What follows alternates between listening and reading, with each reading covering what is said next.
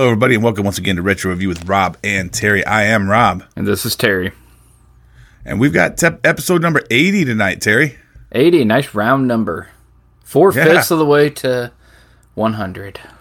100, that's right. Remember, that 100th episode is going to be another top 25 for us. Yeah, music, something or other.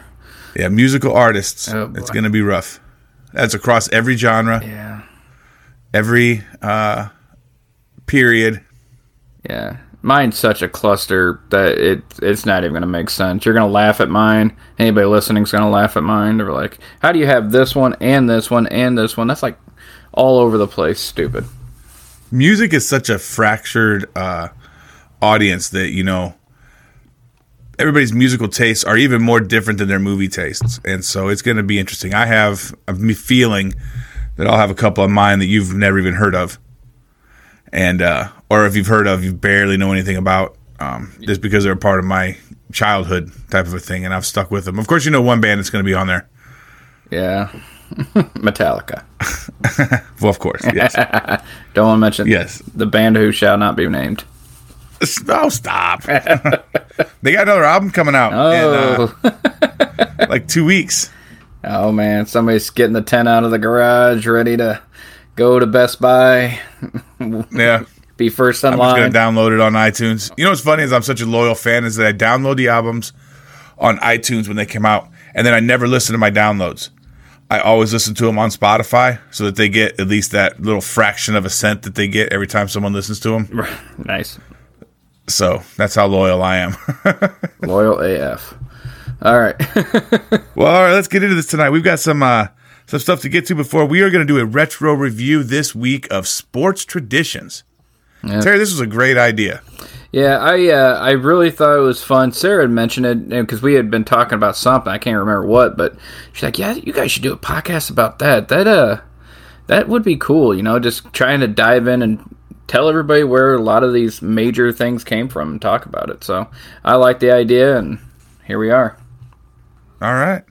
I like the idea too. It's kind of fun brainstorming, just thinking of things, and uh, so I think we're gonna have a good time with this one tonight.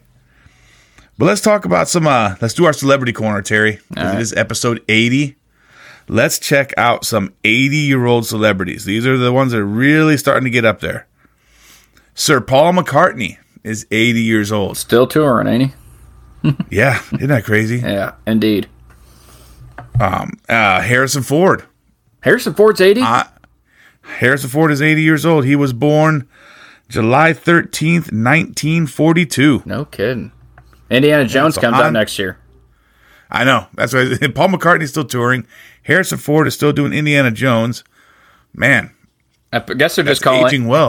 I guess they're just calling it Indiana Jones and that's it. No extra to it, oh, see, they're stealing from Sylvester Stallone. right? Yep, because that final, you know, that Rambo, number four was Rambo. Yep. Just Rambo. Barbra Streisand is 80 years old. I can buy that. Paul Simon, Yeah. Carole King, mm-hmm. Joy Behar, Yep. Mitch McConnell. They're all 80 years old. Tobin Bell, From Saw? yes, Really? is 80 years old. Jigsaw is- Wayne Newton. Oh, yeah. Newton. Gosh, that guy. Have you seen his face? Yeah, I don't think he's seen his own face in years. He looks weird. That's that plastic surgery, man. People just refuse to grow old gracefully. Like, uh, Speaking of which, this is off subject, but speaking of, have you seen the new video of Madonna I didn't she put on TikTok. I didn't see the video. I saw a couple screen caps of it, and yeah, she looks like an alien. Yeah, she doesn't look like the same person anymore. She doesn't even look like Madonna anymore. Barely looks human. Yeah. Uh, Art Garfunkel is 80 years old. All right. Yeah. Michael Eisner.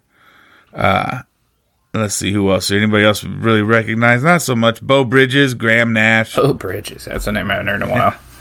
Yeah. Yeah, all those celebrities are 80 years old. Hell. Congrats. A couple of them are still active. Yeah. Congrats on being old. Right. Congrats on being old. Now let's congratulate these people all being born in 80. Their life started in 1980, Terry. Okay, let's hear it. Kim Kardashian. Yeah. Where would we be without her? A lot happier, probably. Nick Cannon. Boy, that guy's got kids all over the place, don't he? Yeah, he's fertile, isn't he? Yeah, I like uh, Brad Pitt in Fight Club. Yeah, my dad would travel the country and have lots of kids all over the country, and he, he said, "F for setting up franchises." That's right. Channing Tatum was born in 1980. All right. Your wife knows who he is. Eh, All wives know who he is. yeah, she's not a big Channing That Tatum movie, guy. did she watch that movie? She did. She laughed the entire time. I can just gonna ask. That was she would probably have been fun to watch that movie with because that kind of creeps her out. The guys dancing like that. Yeah, I uh, I think I had to work early the next day, and she next day she's like, "Yeah, I watched Magic Mike last night." I laughed from start to finish. That movie is so gross and ridiculous. Oh, Sarah, I love her. Mm-hmm. Ryan Gosling, Jake Gyllenhaal, Christina Aguilera, all born in 1980. All right. Let's see who else here. Uh, Kristen Bell, Yeah. uh, Ti, Jeez, haven't heard that name in a while either. yeah, Randy Orton, born in 1980. He seems older than that. That's because he came in when he was so young. Because he, he debuted in the WWE probably in like 2002, I think. So he's been at it Okay. for in in the big leagues for 20 years now. Yeah, you know he got dishonorably discharged from the Marines. Yeah, I feel like I heard that somewhere once. Yeah, for going AWOL. Yeah, Uh, well, he just wasn't into it. uh, let's see. Re- uh, Rebel Wilson is was born in 1980. yep. Now, here's one that I just can't reconcile in my head. Today, we just said Randy Orton was born in 1980. We got also the Miz was born in 80. Uh, Gisele was born in 80 and soon to be single mom. Uh, Zooey Deschanel, Swoozy, Ashanti. Let's see. Eh, we're getting some. Jessica Simpson, born in 1980. Christina Ricci. Dolph Ziggler, Yeah. born in 1980. And then here's one. Macaulay Culkin is born in 1980. Yeah, he's always been older than me, and it's it's, it's weird thinking about it because everybody knows him as a kid. Right. He's just, and he's got, he kind of has a young, he still looks, he's got a baby face. Yeah, he's done. He still looks pretty young. he looked kind of cracked out a little bit, but yeah, he looks young. But he Yeah. just he just was a popular as a kid and has done really nothing noteworthy as an adult except have a funny Twitter handle. He, uh, he has a life that most people could not even possibly begin to recognize how to even deal with. Yeah, He had to emancipate from his parents because they were stealing from him. Uh, he was, you know, everywhere. Can you imagine everywhere you go, everybody looks at you like you're a six year old? yeah, That would be uh, unsettling. a little bit. Yeah, we watched uh what was that? We watched Jacob's Ladder recently. You remember that movie from the early '90s? Tim Oh, Robbins' weird, twisted movie.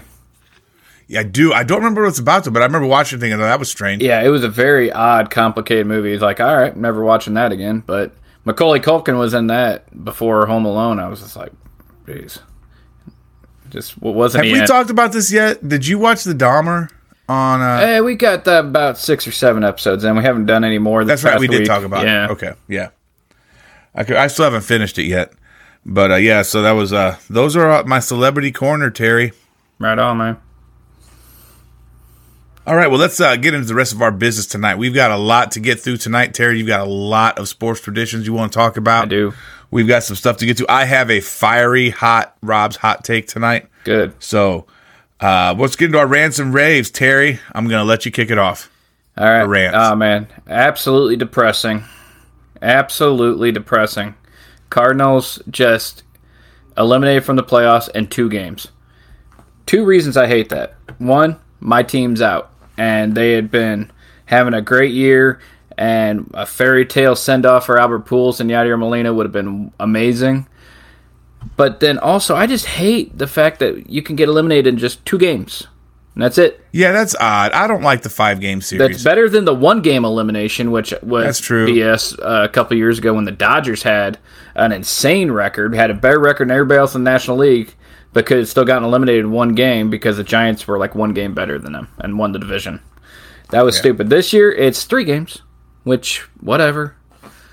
Uh, uh, I don't know, but they're out, and it's not the pitcher's fault because uh, Jose Quintana, bang, threw a gem, two hitter, and no runs, great. And then Ryan Helsley, the closer, came in in the eighth inning and just hands started bothering him or something, but he didn't say anything. The and also the manager for not recognizing it and pulling him Right. sooner.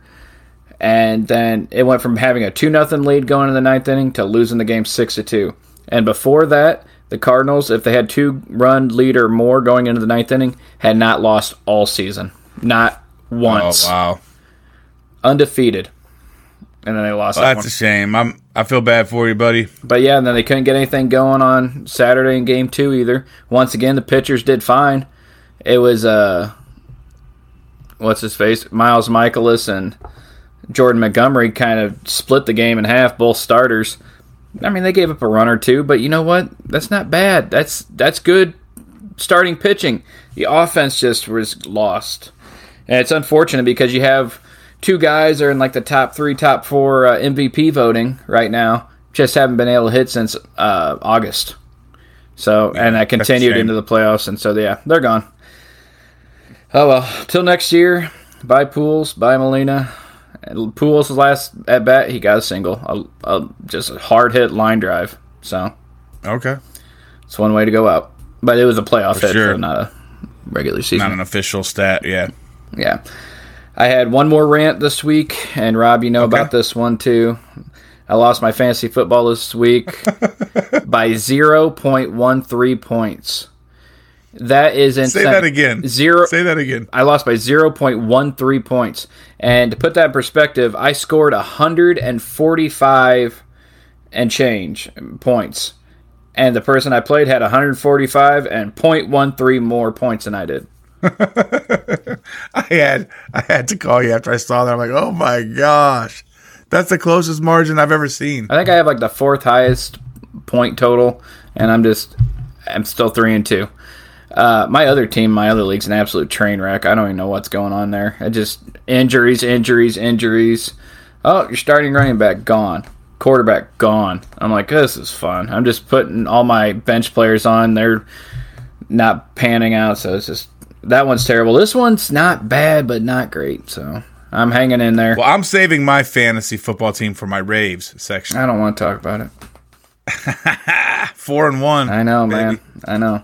They didn't look as good first week, couple weeks, but man, they they really look good now. They've been pulling together, and I had a couple of guys that I picked up off waiver wire that are, um, uh, well, at least two that are starting for me right now. Um, one that I had that I had drafted who was on the injured reserve, or he was on, he was injured to start the year, so he's finally gotten out and played a couple games. But I took a flyer on Geno Smith, and that's really paying off. Yeah, Geno Smith has outplayed Russell Wilson by far. He's definitely the better end of the deal so far, and that's amazing Yeah. for them. Uh, all, Absolutely. all my starters ex- uh, are I drafted them except for Jimmy Garoppolo, and yeah, all my other star uh, bench players they just haven't been panning out hardly worth a darn. They just sit there. I and took a, uh, I took a flyer on. I went a little crazy on waiver wire this week. I'm like, I'm at six, and now the people above me aren't picking anybody anyway, so I'm just going nuts. I'm getting. I had a couple guys who weren't doing nothing. I got Taysom Hill. See, I, I have interest in him because he's he quietly is great.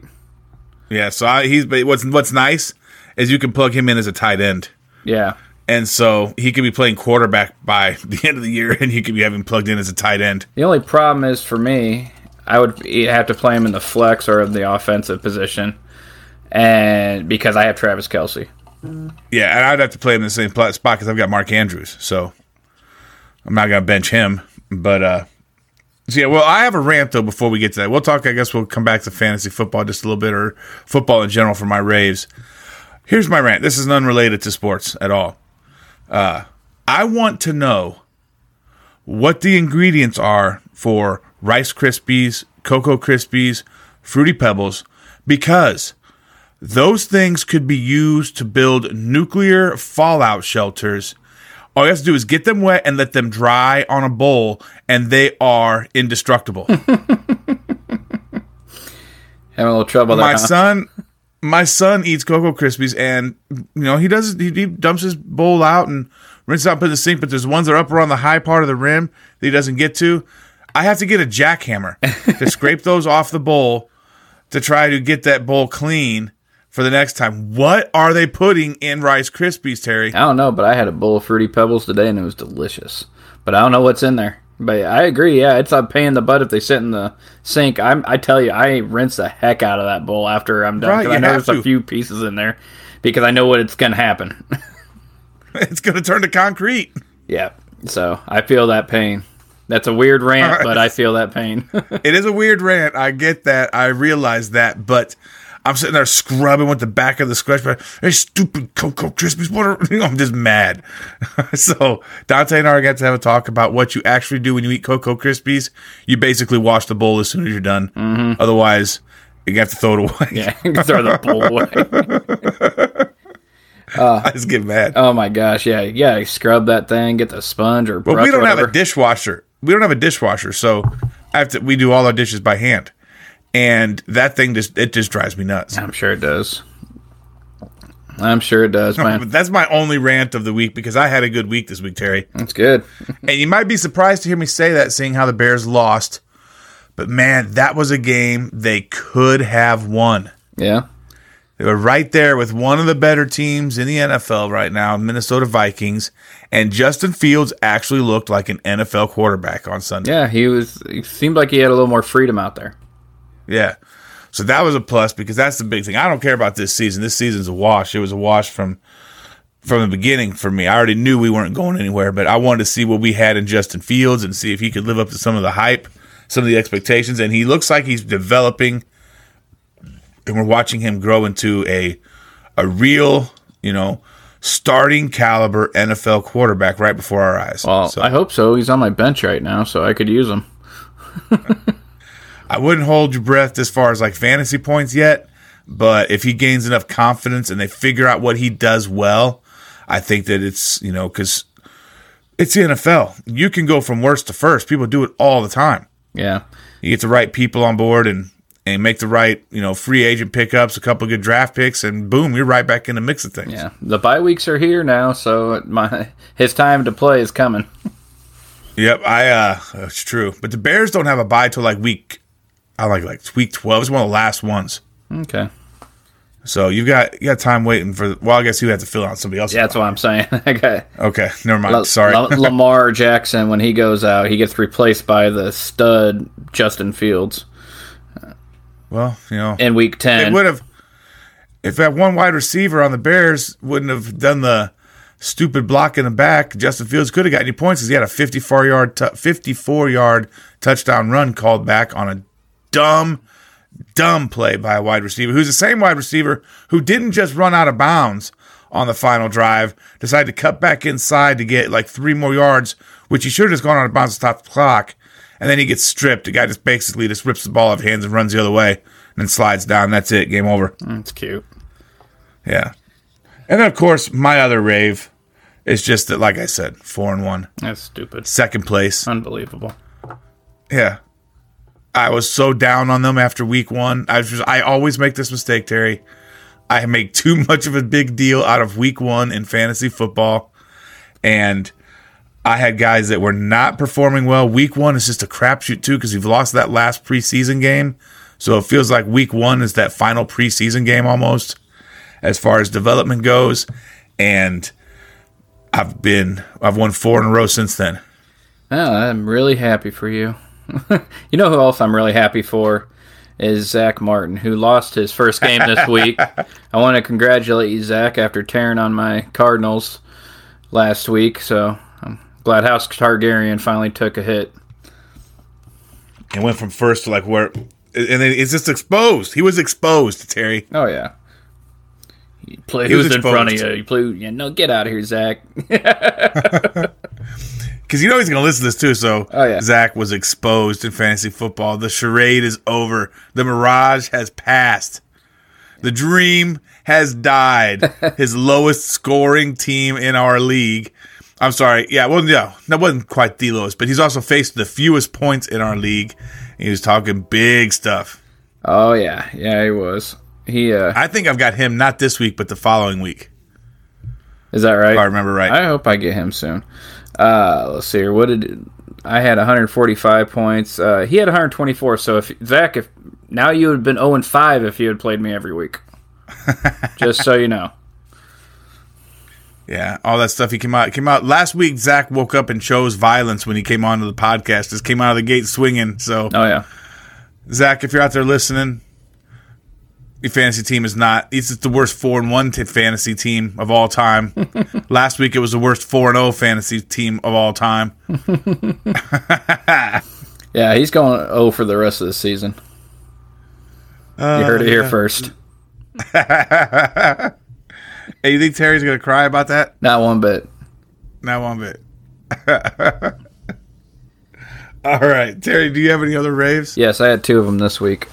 One, uh, last Thursday, I was at bowling. I did terrible, but I was okay with that because I was watching Alex, who's been on our podcast a few times.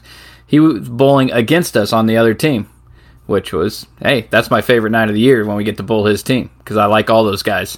And we always have a great time and get loud and stupid. It's great. Uh, but Alex was on something that night. I tell you what, first game, 245. I'm like, dang, good game, dude. That was awesome. Comes back, second game, boom, 244. so Wow. now he's got uh what that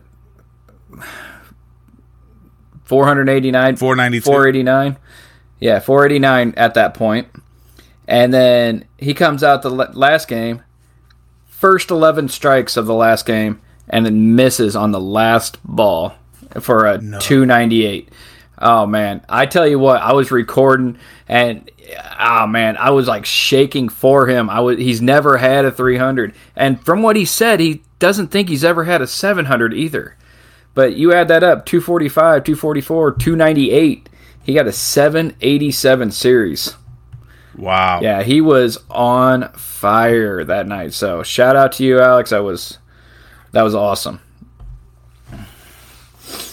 I I don't I remember th- telling people that I had bowled a, a 210 at one point, but I don't remember it happening. Yeah. So I don't know if that's something that I joked around and lied about and then it became a part of my memory as a truth I don't know. because I barely crack 100 anytime I I mean, you bowling back in the day, you probably had a drink in your uh, several drinks in you.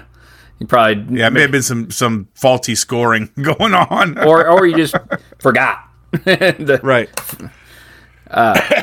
But yeah, so that was pretty cool. The other uh, rave I had, we went golfing this past Monday up at Deer Run in Silvis, Illinois, which is a TPC course, and it's where the John Deere Classic is played every year on the PGA Tour. Okay. Just an absolutely scenic, beautiful course, but at the same time extremely difficult. And I tell you what, there was some shots I had that day that were just pristine, perfect, beautiful, and oh, everybody just stared at it in awe.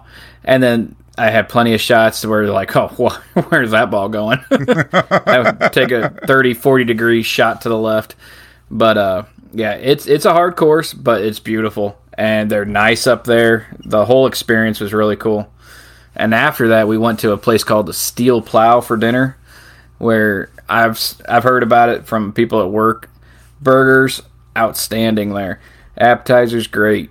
And I looked over the table next to us, and they had these fancy milkshakes. Like this person had like a cookies and cream milkshake with like cookies and cream around the rim, and then like a, a slice of cheesecake on top of that, and like cookies over here and other stuff sticking out.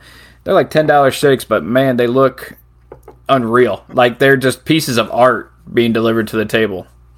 Did you get one? I no, dude. I had been having beers all day, and I uh, we got Milkshake we- probably not the best idea. no, no, right? no. We we wanted appetizers and burgers, and we were not disappointed. And everybody I've talked to who's ever been there always says it's great. All right. So It sounds great. yeah, stu- Now I'm craving a milkshake for some reason. yeah, it's more up. It's not as far away from you. Uh, but Steel Plow, if you're ever up in Moline. We never are. We never go anywhere. Well, if you ever are. We have four kids. we don't go anywhere. Terry, my life is very simple right now. I wake up, I go to work, I come home, I clean. I take care of the baby. I cook dinner. I do dishes. I put baby to bed. I go to bed But you get to That's and you do this. and do this. That's once a week. So my daily routine is pretty set. We don't veer very far from it. I understand. All right, what next you got for us, Terry? Well, you, normally we would uh, roll into the hero of the week, but this week I got an interesting topic. And it's just kind of a trend I've noticed lately in the news. And there have been multiple stories of cheating in competitions lately. Have you been Okay. reading, catching some of these headlines? Yes. First, we got a 19 year old pro chess player um, named Hans Niemann, who has been accused by the number one ranked player in the world, Magnus Carlsen, of cheating in their recent match in St. Louis. Niemann, who is playing black pieces, defeated Carlsen, who was playing white pieces. Playing anyone that good and defeating them when you're be- playing black is almost impossible. So, getting a draw is usually considered a win for these professional chess players when they're playing as black. Uh, Magnus Carlsen came out and said, This kid is cheating. I'm not sure how he's doing it, but I know he's cheating because there's no way he should have beaten me. There's no way he should have known how to do that. It, sh- Is it just because it's the extra move because white goes first? yeah, and White usually has that advantage in the long run, typically. This kid's 19. He's been caught cheating online before and prize with prize money on the line, and they usually have like a little thing that recognizes that a chess engine is being used, where they can plug in the moves and know where to go next. But they haven't caught any, caught anything yet. But he's been accused of cheating uh, because he beat the number one player in the world while he was being while he was playing as black, which is pretty insane. How do you cheat in a live competition? That's why I wonder too. And there's some really far out there theories with uh, as far as something stuck up uh, their backside and electronic pulses being sent to them to tell them uh, which way to move. I don't. I don't get. I swear to God, I read that, and it, it holds a little weight too, which is kind of funny because they went into a long explanation of how it totally could be plausible. Plausible might be stretching it a little bit for that kind of a thing. I know. I'm I'm just saying what I read, man. but uh, it, it's not just one place. That story has been shared along several different sites. Uh, I've read about it a little bit here lately, and I thought it was amusing. a little bit of drama and intrigue from the world of competitive chess. That doesn't happen very often. Exactly. So yeah, they they got to do something to spark up some attention. Uh, the next one you probably saw as well. Robbi Jade Lew is being accused of cheating in a very high stakes game of poker. She Yes, I saw the video on this one. okay, so you know she was holding Jack four offsuit. Her opponent Garrett Adelstein had a seven and eight of clubs. The flop came out, and I think it was a nine and ten of clubs were out there too. So Edelstein's got a shot at a straight, a Straight flush, or a straight flush. So uh, he felt comfortable betting. He he didn't have a great hand to start with, but now he's seen the flop. He's got a chance here, so he's gonna he's gonna bet a little. So after the flop, uh, Robbi Jade Lew, she looked at her hand. She still got Jack High. That's all she's got in her hand. Nothing else. Nothing more. And so he bets. She calls. Not really all that suspicious. But then the flop comes out, and it doesn't really help either of them. And he bets like 10,000. And she thinks about for a minute and raises them. Neither one of them has gotten their hand improved. But she calls and raises with only a jack high in her hand. Keep in mind, he could have a queen, king, or an ace, and she's calling with a jack high. And then finally, he turns around and says, All right, I'm all in. Because he has a good chance of getting that last card. It could be a six, Right. a jack, uh, another club, any of those things, and he'd win. Well, she saw that he went all in and thought about for a while, called him for two hundred eighty nine thousand dollars. called him.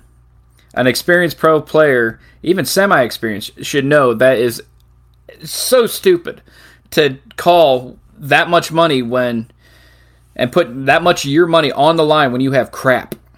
If he Right. pushes you all in, you need to say, "Okay, here's your money." You win. Sorry, I'm not stupid. I'm not gonna wait risk all my money. Well, the river card comes out. Doesn't help either of them again.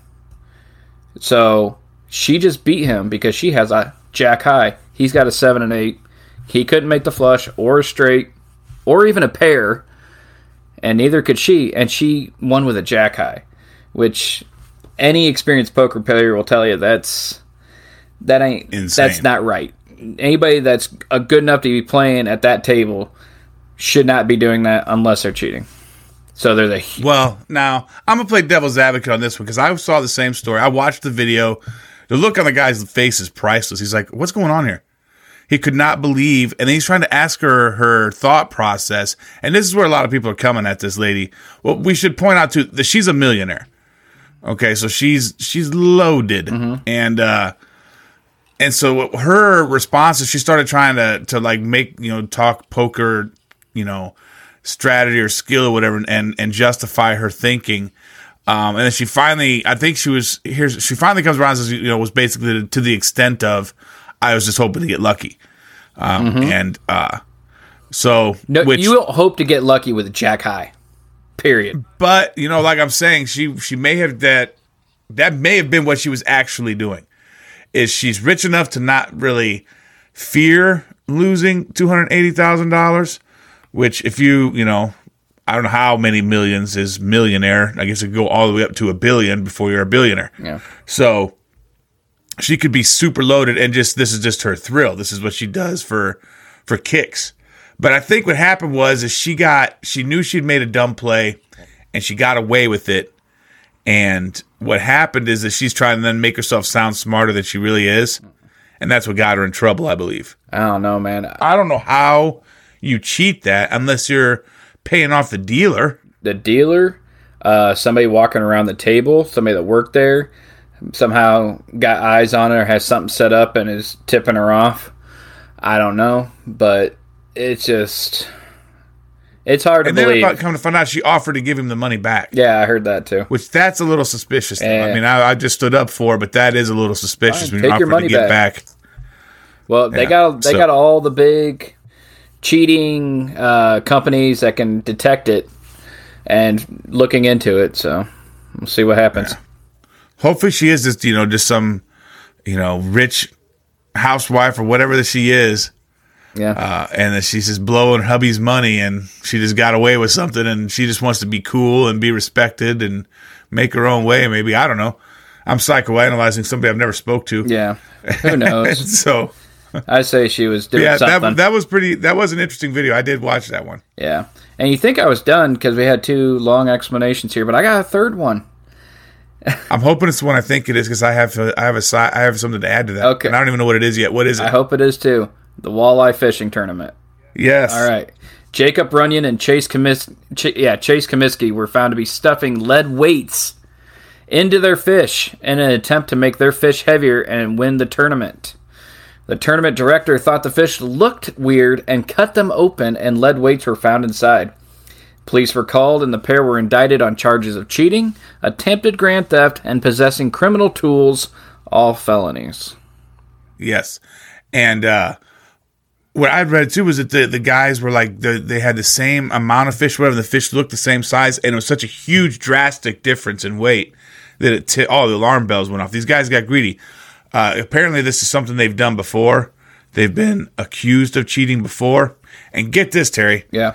I deliver mail in a little podunk town in north central Illinois that uh, most people outside of 35 miles away from it have never heard of Neponset, Illinois. And uh, there's no stoplights, there's no, eh, there's one gas station in town, and then there's a Martin engine, there's a Martin manufacturing uh, plant for nobody that lives in town, for people that work other places. Anyway, there's nothing in Neponset. Blink and you miss it. But there is one guy who lives there who collects classic fishing lures. Yeah. and he's constantly getting packages in the mail, and they're of value to him. So he's you know he's he's on top of it. He tracks them and hey, you know when they come and rob, I'm expecting one this week. I'm like, oh yeah, I'll put it. Make sure you get it. And uh, but I asked him. He was in the morning after I'd heard about it. And I said, hey. With all these fishing lures, do you follow like the fishing shows? And everything? Did you hear about these two guys? He went off. He knows a guy that has is a professional fisherman who uh, has fished against these guys. Really? He's been involved in tournaments that they've won. And he told me that the one guy makes his living as like a boat tour guide for fishing spots. Mm-hmm. And the state just revoked his license to operate. He just lost his job, Really? his livelihood, everything. Really? He's like, these guys are done. They're they're like completely done. People are out for blood with these two because they've been doing this before. There's other competitions they've won and evidently cheated people out of hundreds of thousands of dollars. And these lead weights, they're not small either. They're like the size of the palm of your hand. They're they're good sized weights that they're stuffing into these fish. Ridiculous. Yeah, then what happened was, from what I've read, everything was they just got greedy Yeah. and uh and they were they because the, the weight difference was so drastic that Yeah. you're like looking at the same you know hauls and you're like these two these fish all look the same size. How are these so much heavier? Yeah. The the uh, director said they looked weird as well Yeah. in shape. yeah, so that's just uh I wonder if it was one of those comedic situations where they both thought that it was their turn to stuff the fish, and so they both did it. Oh, jeez. Anyways, those are my interesting topic of the week. yeah, cheaters. That was our cheater corner. Well, let's move from cheaters to non-cheaters and good people. Go from trash to treasure with our Todd Beamer Hero of the Week. Hit us up, Terry. All right, we got Doran Smith and David Squillante. They are an American couple, and they're being hailed as heroes after they saved babies from a burning nursery in Spain. Like many recent married couples, Doran Smith and David Squillante had to wait over two years before going on their honeymoon in Barcelona, Spain, due to the ongoing COVID 19 pandemic. Okay. Finally, on their honeymoon, the Bristol, Rhode Island couple decided to take a walk to a scenic Barcelona park and enjoy a tour on what they thought would be an otherwise uneventful day.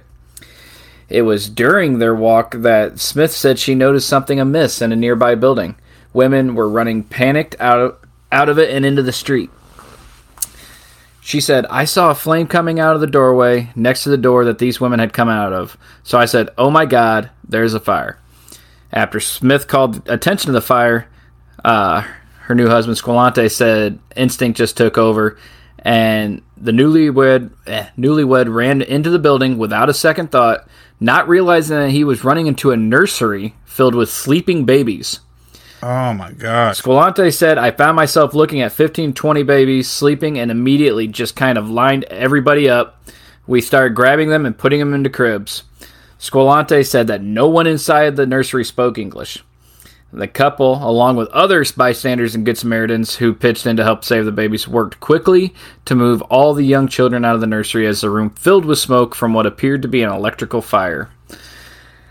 Uh, He's, uh, she said we were just literally taking cribs with a few kids in them and rolling them across the street to the high school lobby. Wow. Oh my gosh. Talk about a crazy story to have for the rest of your life. Here. Yeah, what'd you guys do on your honeymoon? Oh yeah, we saved bunch of kids from a burning fire. That's insane. That is crazy. Wow. Thank God they were, you know, there and willing to act and Yeah, uh, just ran in there and took babies out. It's insane. Awesome, awesome. that is amazing. That is hero stuff right there. For sure. All right. Well, I don't know how you top that, I don't. but let's see. Did anybody did anybody in Guinness do anything that even comes close to that? yeah, dude that we've talked about before did it again. David David Rush, at it again. Six? No, no, no. Did he get six M&Ms? No, this is the guy from Idaho that keeps breaking all these different records. Oh, okay. Okay. Uh, he's been mentioned on the podcast multiple times, and now he's got another. A, he said it was a lesson in pain, breaking a Guinness World Record for longest duration balancing a guitar on the chin. He has broken nearly this guy. 250 Guinness records to promote STEM education. Uh, he previously held the same record and aimed to recapture it by balancing for 1 hour, 12 minutes, and 40 seconds. He said he was dismayed to then learn the record had already been beaten with a time of 1 hour, 13 minutes, and 25 seconds, invalidating his attempt by just 45 seconds. He managed to beat the newest record set by Spanish man Christian Roberto Lopez Rodriguez with a time. Say that again. Yeah, right. uh, with a time of 1 hour and 35 minutes. So, yeah, he, he totally. T- One hour and 35 minutes balancing a guitar on your chin. Yeah. Now, have you seen a picture of it? I've seen a picture of it, yeah. Okay, is he is it sideways or straight up and down? Uh, The big part's up high. So, yeah, the. so he's balancing on the head of the guitar Yeah. with the body in the air. Yeah, exactly. Well, that's even harder. Yeah. The serial record breaker said he ended the attempt because the pain was too great and I took the guitar off my chin. That was a lesson in pain. All right. Yeah, that's one that one I don't think I'll ever break. I like talking about this guy though. He just keeps going for it. He's just it's like it's He's hobby. inspiring. yes. We're doing it, Rob. We've got to do it. I still think we I think the snowball one might have some legs. Yeah. Uh, and if nobody's attempted that, then we could both stand out there, and this would be the, the most snowballs received by a duo. And or they could just divide the number of snowballs, and we would tie for the record. I'm gonna set a reminder to look into it tomorrow when I get home from work. so All right, well, let's move on from there. I have a I have a hot take today, Terry. I really do. It's uh, uh a big one and kind of serious actually, but I, this is one of those that I could morph into uh, United States of Rob, but it would just it wouldn't fit. But this is uh this is my hot take of the week. And Terry, I want to read you something before I get into it. And I think once I start reading this, you're probably going to guess roughly where I'm going okay. As soon as I start, as soon as I get into this story. Two children were killed and their mother was hospitalized after the family's two pit bulls attacked them outside their family home in Tennessee, authorities said. Uh, family members say Christy Jane Bernard, 30, suffered multiple injury, injuries when she tried to pull the dogs off her five month old son, Hollistein, and two year old daughter, Lily Jane, who were killed in the attack. She put her body on top of Lily's to try and protect her after the attack started. Both, star- both dogs started attacking her while she lay on Lily. The attack lasted 10 minutes. I've had this conversation with several people now, including my wife, some people at work, and my friends. And it's just come up naturally, and it's just crazy that this happened. But let's hear your hot Yeah, take. here's my hot take. My hot take is that pit bulls should be outlawed. Okay. They should not be available for uh, personal pets. Um, if I had my way, you know my feeling on pets, I'd euthanize every pit bull in the country, um, without without blinking an eye. But obviously, that's not why I get to make those decisions. But I do believe that this that there's they should no longer be allowed as pets. They are a menace. Um, they serve no purpose unique to them that other dog breeds can't serve. And I pulled up some stats uh, that I wanted to tell you about to, to kind of uh, bolster what my uh, opinion is. And here's the thing in a 15 year period, let's see. Yeah, over a 15 year period, there was, I think, finished up in 2016, the study was finished. There were pit bulls accounted for 65.6% of all deaths from dog attacks. 65% of the times people were killed by a dog, it was because of a pit bull. In that 15 year period, there was 284 pit bull um, involved deaths. Um, the only one that even comes close to them is a Rottweiler, and they account for 10%. That's how far above every other breed a pit bull is. Now, arguments are made about which dogs bite the most. Okay, that's that's fine. The Chihuahuas, poodles are known for biting and nipping at people. The difference is that when a pit bull goes at you, there's a good chance you're going to die, Yeah. especially if you're a kid or if you're elderly or small in stature. Yeah. Uh, the difference between a pit bull biting you and a poodle biting you should not have to be explained to any rational human being. I've had that argument placed before me before. Oh, Chihuahuas are way more aggressive. I'm like, you know what? They may be more aggressive, but look at the pounds per square inch of force that a pit bull is putting on you, the damage it can do. We had a trauma come in recently. One of the people I was talking to about this, she, a little old lady, she had probably like a four inch bite taken out of her leg from a pit bull. It was four, like four inches from the outside of her skin in, and just round round that out. And that was how big of a chunk was taken out of her leg. They are. Oh, yeah. They just bite down and shake like an alligator until they're through. They are. They, people say they're not a domesticated breed.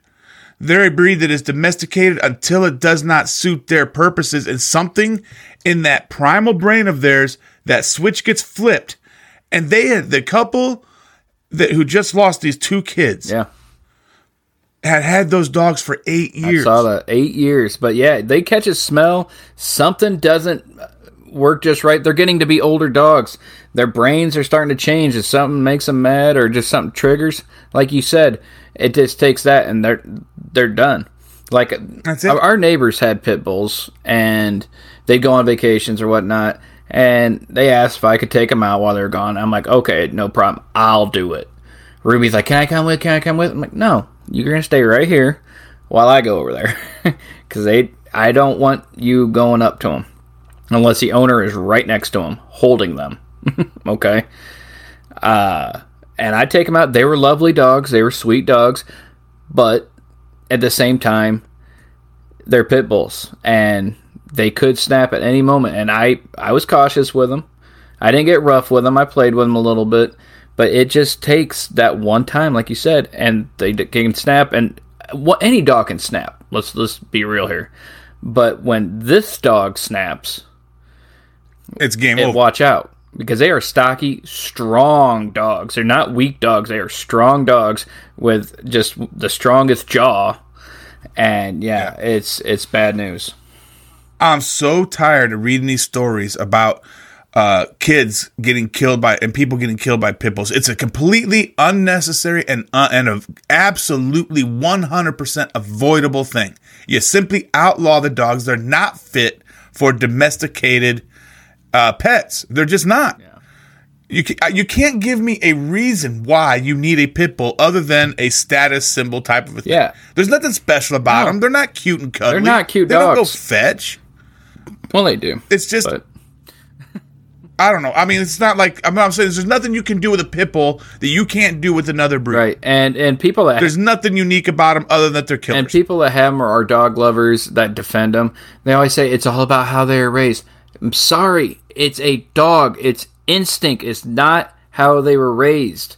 Yes, I'm sure you could train one to be meaner and attack more, but at the same time, this stuff is instinct, and I, it's frustrating. It's absolutely frustrating.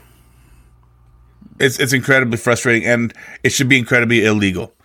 And I, you know, as I said, I could have morphed this into United States of Rob. You can just consider it an, an honorary member of that because I would outlaw pit bulls. You're not allowed to have lions and tigers and cougars as pets unless you're Mike Tyson. Um, you know, you, the average person just doesn't have those kind of exotic animals because those kind of exotic animals cannot be tamed. Hmm. You know, they just there, there's something in them. There's the, they're they're animals. Yeah. I mean, it could have been something as so simple as that girl just tried to grab something that was in his mouth. The two year old. Yeah. And it just that triggered a response, and that dog's brain and instinct took over. You know, and then all this selective breeding that led to the creation of that line of dogs. That's another thing too. They're man made it's not a breed that occurred naturally in nature and we decided to pick it out and, and domesticate it. They've been bred. They were bred specifically and selectively to produce the characteristics that they have now. Probably, I can't prove this. I don't have data on this, but if I'm trying to imagine why somebody would engineer pit bulls, is probably for dog fighting. Um, it could have been for something else. I don't know. But what I'm saying is they're completely unnecessary. And the nightmare that those two parents are going through right now, especially that mother. Mm-hmm. She's conscious now. As of today, I read she's conscious and she's aware of what happened. And she, the, the report literally said she had stitches too many to count, yeah. had to be put into her. She's going to face a life of disfigurement herself and the visual memory of watching her children mauled by what was the family pets. I can't even imagine what kind of damage it's done. It's going to do mentally to her. It destroys a person. It destroys a person for no reason. Yeah, for no reason. And yeah, if you're going to have them, I don't think kids should be around them. And if you put, take them around kids, you should get fined or something. I've already been kind of a jerk when I've seen people with pit bulls walking them. I will purposely make sure that they know that I'm angry with them for walking a pit bull past my house. I don't get into verbal altercations with them or not, but I'll stand there, make my kids, and I'll stare them down, eyeball those people the whole way past so they don't feel welcome next to where I live. That's how strongly. And after this story too, this is like the last straw because I, I started thinking about the horror that that woman has to live with for the rest of her life. You know, and I mean, you you would hope, you know, you know, and the husband who just went to work, like every other day he's ever done, you know, they've had these dogs for eight years. No thought even would have crossed his mind to think that his kids were in danger, and to come home to find what he would have found, and and that situation. And you know, I'm not saying he discovered it, but to have to come home after knowing what happened.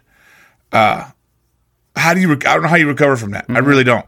And it's unnecessary. And I think they should be banned. And I hope and support anybody who makes who makes an effort to ban pit bull ownership across the board. No exceptions. I don't care if you have kids or don't have kids. I don't care if you've got a 20 foot fence in the yard. They should be illegal to own. Yeah. And if I had my way, they'd all be dead. This is once again that you, you tell somebody that they shouldn't do it, they're going to do it. Uh, and and right. they'll, they'll defend it till the day they die. No matter how many mistakes and how stupid Trump is, no matter how much pit bulls are terrible, once you tell them that it's a bad idea, they will defend it forever and find and nitpick every little word that comes out of your mouth, just saying, "Yeah, but," and then give you a totally non doesn't make any sense argument compared to what you're saying. Kind of straw man argument. It's like you guys are missing the fact of how strong they are and how deadly they can be on a whim. Yep. And that's it. All it takes is something happen. Yep. So yeah, that's my uh, that's my hot take, Terry. All right, yeah. Uh, now, out of curiosity, I know you're a pet lover. I'm not a pet lover, so I realize I probably carry a little bit of bias yeah. into this uh, into this take that maybe other people's don't other people don't have. You guys are pet lovers. You love your dogs. Absolutely. And uh, I know Sarah. I don't remember Sarah. I seem to remember sometime in the past having a conversation. I, I will. Re- I will tell you this story right now. All right. So I had just started going back to work after Ruby was born. Sarah was still at home on maternity leave, and we had one of those little swings that you put them in, and it just automatically rocks them back and forth. Anyways, it was right next to our door, like you could open the door just fine, and the swing was right next to it. Okay. Uh, at that time, we were dog sitting for a friend of ours, Chihuahua. Was he? Was he a Chihuahua? He wasn't a Chihuahua, was he? Yeah, I think maybe it was Chihuahua. I can't remember what he was. Anyways, small dog, little dog, probably okay. six, seven pounds. Anyway, Sarah at like six thirty in the morning takes him out to, and, out front on a leash, go to the bathroom, whatever, bring him back inside. While she's out there, a dog that she sees two houses do- down has spotted this little tiny dog and just takes off running towards our house. Sarah runs like tries to get the dog in the house and that dog noticed our the dog we were watching noticed ran inside the house and this pit bull had, before Sarah could even get the door closed had already run in the house was chasing this dog down our hallway and that dog, our the dog we were watching, fortunately, just ran right under the bed, pooping the whole way down the hallway, which scared the living crap out of him, literally. And that pit bull uh, may have just wanted to play, maybe we don't know. But anyways, the late the owner comes walking like trying to hurry over to our house, saying it's okay, he's not gonna buy, he's not gonna buy. Uh, and then she said, and Sarah's like, "Come get your dog." And she's like, "Yeah, why do you have your door open?"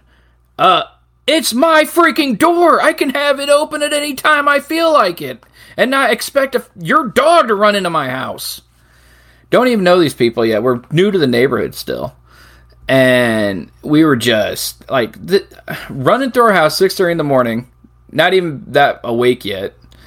And Right. oh my gosh, I, yeah, it's just stupid. But yeah, so our neighbors had two of them. They had, I think, two of them, and then one's the other direction. A few houses down had one as well. It's like, geez, we can't. We're just surrounded by pit bulls now. The neighbor, our next door neighbors left. The ones two houses down, I haven't seen those dogs since. Thank God. Uh, but then we got crazy Dalmatian two houses the other direction now. That's psychotic. It's it's it's well known uh, among people who know me that I'm not a fan of pets. I don't like having pets. I don't want to. I don't care if anybody else have pets. I just don't like pets. I, I find them to be an annoyance, and uh, and so I'm, I know I'm in the minority on that opinion uh, in the world. But uh, yeah, somebody somebody else's dog comes to my house. Uh, I'm not a gun owner, so the dog is probably safe. But if I was a gun owner, gun owner and a dog comes tearing through my house at 6:30 on a Saturday morning, chances are the police are going to be at my house fairly soon. so, uh, but yeah, so that's uh, that that was my hot take and um, kind of a tragic one. Yeah. But we're going to move away from that because we're going to talk about stuff that means absolutely nothing, but carries with it the power of nostalgia and tradition. Two of the most powerful motivators and emotions in the world. Yes. And we're talking about sports traditions. Indeed. Things that we do that we've somehow, t- and most of them we've forgotten why we started doing them in the first place. and th- these are great. I, I had a blast doing this. I had, I was researching a lot of these, and a lot of them I didn't ha- had no idea why, how or why they started. So this was fun looking up all this stuff. And I'll lead us off with one of the most well-known traditions in sports. Period, and that is the seventh inning stretch in baseball. All right, let's hear about the the. Now I have in my head a what I consider to be it's like a it's a one of those files you have filed away. Like I don't know where it came from. I don't know. I don't know if I trust the source of it, but I want to see now if the truth of it is what I thought, and I'll let you know what my uh, memory was after you tell it. All right. The, the website I got this from is going to surprise you. Courtesy of USPS.com. What? Right. they they have had an article on their website about the seventh inning stretch. I was surprised too. No I was kidding. surprised. That's All right, hilarious. the seventh inning stretch is a time honored baseball custom in which the fans ritualistically stand and stretch before their team comes to bat in the seventh inning. This is done not only to relieve stiff muscles due to sitting the previous six innings, but perhaps also to bring luck to one's team. An association with the number seven and good luck, maybe? I don't know. Unfortunately, the exact origin uh, of the custom is lost in the earliest days of baseball. Baseball historian Dan Daniel is quoted by Zander Hollander of Baseball Lingo in 1967. It probably originated as an expression of fatigue and tedium, which seems to explain why the stretch comes late in the game instead of at the halfway point. The earliest reference that has surfaced appears in an 1869 letter from Harry Wright of the Cincinnati Red Stockings to a friend. He said, quote, The spectators all arise between halves of the seventh inning, extend their legs and arms, and sometimes walk about. In so doing, they enjoy the relief afforded by relaxation from a long posture upon hard benches. The most popular story of its origin is also the most colorful. It was created in 1910 when President William Howard Taft, on a visit to Pittsburgh, went to a baseball game and stood up to stretch in the seventh inning. The crowd, thinking the chief executive was about to leave, stood up out of respect for the office. The term itself can be traced back no further than 1920, however. Okay, yeah, that's the one that I heard. I didn't remember the president's name. I remember that it was a, a president had stood up at that point, and everybody followed suit. And kind of like how uh, Handel's Messiah chorus, everybody has become a tradition. They just all stand. It all was because the king was so moved by the chorus of Handel's Messiah that he stood up, and the whole court stood up with him, and then it became a tradition. So it's kind of like an Americanized, Americanized version of that story, Yep. uh, with something that's far less uh, holy than than you know the Handel's Messiah. Yeah, you can't go to any baseball game anywhere in the nation right now, uh, Major League, that they don't place "Take Me Out to the Ball Game" during the seventh inning stretch. So, Which do you believe? uh, well, I mean, they said that there was this letter from 1869, so I don't know. Maybe that one's the actual origin. I like the President Howard Taft one because I thought that was great. That was cool. That they, it's a good story to go along with it. As I've just talked about its relation, I think that the part it's most the best evidence against it is exactly because it sounds so much like the reason why people stand up for Handel's Messiah. So that would be the, the that would be the biggest knock against it. That it may have obviously been something that was co-opted Yeah. and used. It, And you know what's funny? I didn't. I didn't go into take me out to the ball game, which is kind of frustrating because I wish I would have looked more into that because it goes right along with it. When did they start singing that? But I don't know. Oh, I can look right now. When did they start singing? Take me out to. Well, I'll, I'll, while you're looking that up, I, I do like the new tradition in Chicago that has taken place since uh, since Harry Caray died. Is that they will always they'll often play video of him singing "Take Me Out to the Ball Game" and then have guest singers Oh yeah. on other games too. So that's always I've always appreciated Yeah, that. his slurred way he talked was just it's legendary. Legendary. Yeah, and it was so unique. That's what made him so special. And from what I'm reading here, it uh, goes back to 1976 during uh, Caray's tenure with the White Sox. So Okay. there you go. yeah, I didn't realize he was the one that started that. That's awesome, Yeah, how about that? Harry Caray. While we're on the subject of baseball, I do have another thing that is a tradition in, at every major league stadium, every game, all throughout the year, into the playoffs and into the World Series, and that is the ceremonial first pitch. Oh, okay, All right. yeah. So the practice of having the ceremonial first pitch at baseball games dates all the way back to 1890. Back then, they would have a locally notable individual like the mayor or the governor throw out the first pitch. Back then, they would throw from the grandstands to a player on the field from the home team. It wasn't until the 1980s when Ronald Reagan threw the pitch while standing in front of the pitcher's mound. Really? Yes, I was surprised by that one. Ronald Reagan in the 1980s was the one that got that going.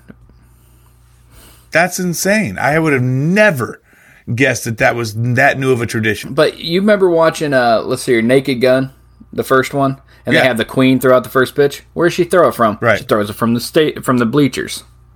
And I just I thought of that one because I'm thinking of any other times, but that was in the late 80s. I don't know, maybe it has something. Maybe that was common to throw it from there before, and I'd seen it in old movies where they have like oh in the 40s they throw out the first pitch from the bleachers. But yeah, apparently it was the 80s. Ronald Reagan did it. Uh, it's been done ever since. Gipper. It's been done ever since. Every stadium, all year long. Almost every game, yeah. Some players opt to throw from on top of the pitcher ma- pitcher's mound instead of front of it, in front of it, like most people do. And one very, very memorable instance of this, you probably know, was when President George W. Bush took the mound before Game Three of the 2001 World Series, because America, especially New York, was still recovering the from the 9/11 attacks, and national pr- pride was at an extreme high. Yeah. And to see our president take the mound was a big moment for fans and baseball fans all over the country. I don't remember. Did he get that thing across the plate or did it bounce? He stepped onto the mound wearing a bulletproof vest and had a Secret Service agent nearby disguised as an umpire. He threw a perfect strike from That's the, what I from thought. the rubber, and a lot of people took this as like a symbolic meaning here that America won't back down during the scary time in our national history. It was a really cool moment. It was just everybody was cheering him, just like it was this huge giant moment. He steps out there without even thinking twice, just right down the middle. And people, anybody that knows about Bush's history knows he was he was an athletic individual. So I mean, it was And he owned a baseball. yeah, it team. wasn't unusual to find out that he could throw a ball, but it was still Al Gore's not making that pitch. nor is Fifty Cent.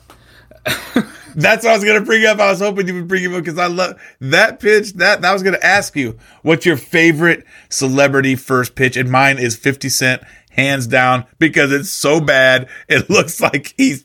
It just looks like he.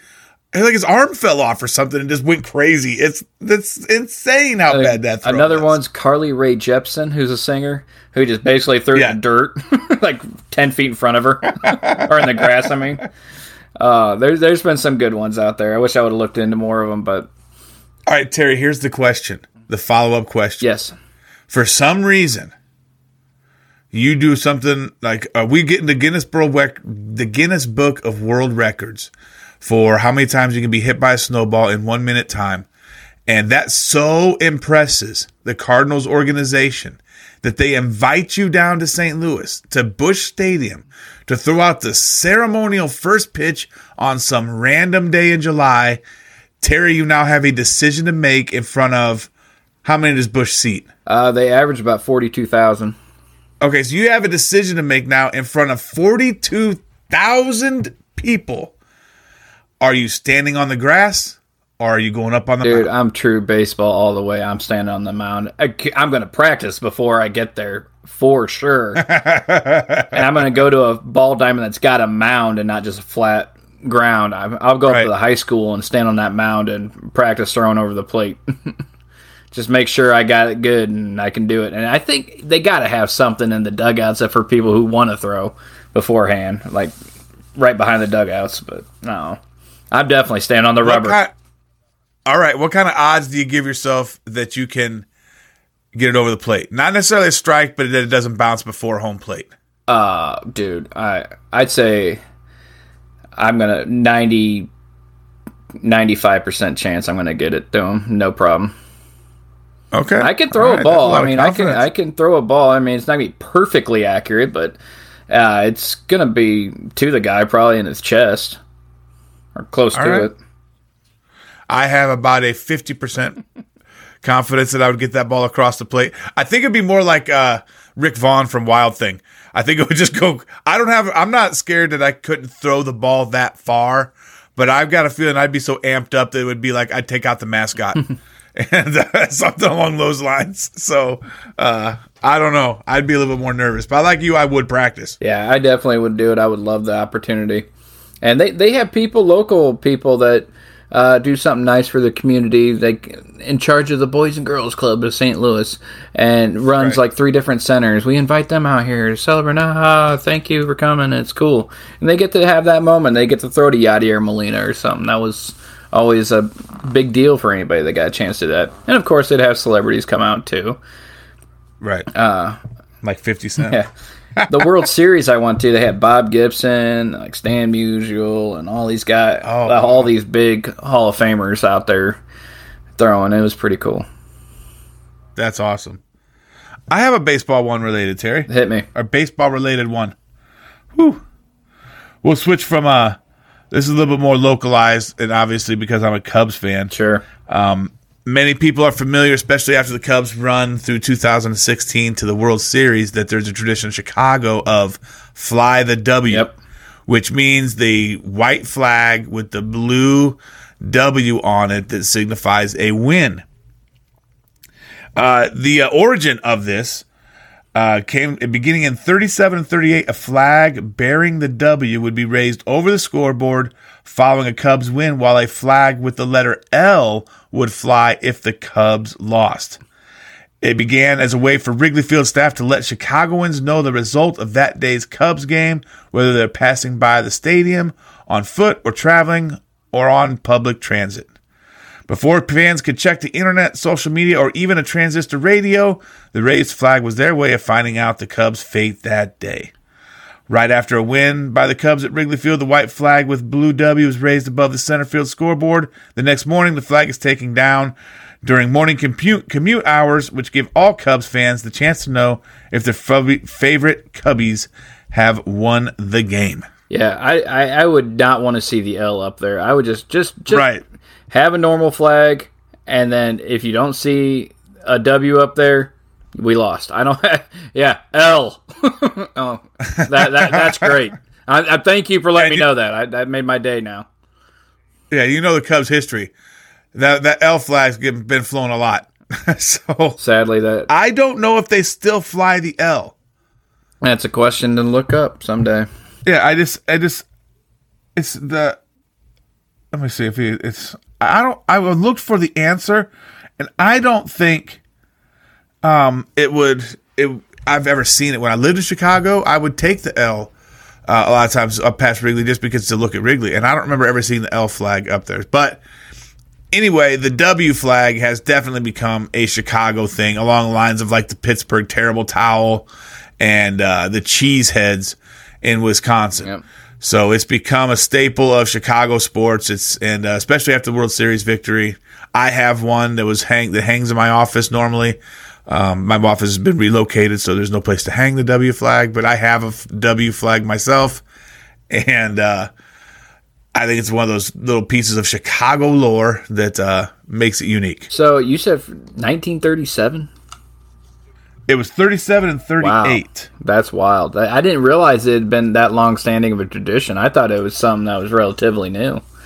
So And the thing too, it was in 45 was the last time they went to the World Series before uh, 2016. So Yeah. just like six, seven years, at seven, eight years after they started flying the flags, they went to the World Series and then had to fly the L after that last World Series game because they didn't win that one, and it would be till 2016 that they would be able to raise a W on the last baseball game of the season. that's pretty awesome. I uh, yeah, that I think social media being around definitely helped move that uh, tradition around a lot more because I really Oh, didn't yeah. know about it until within the last ten years.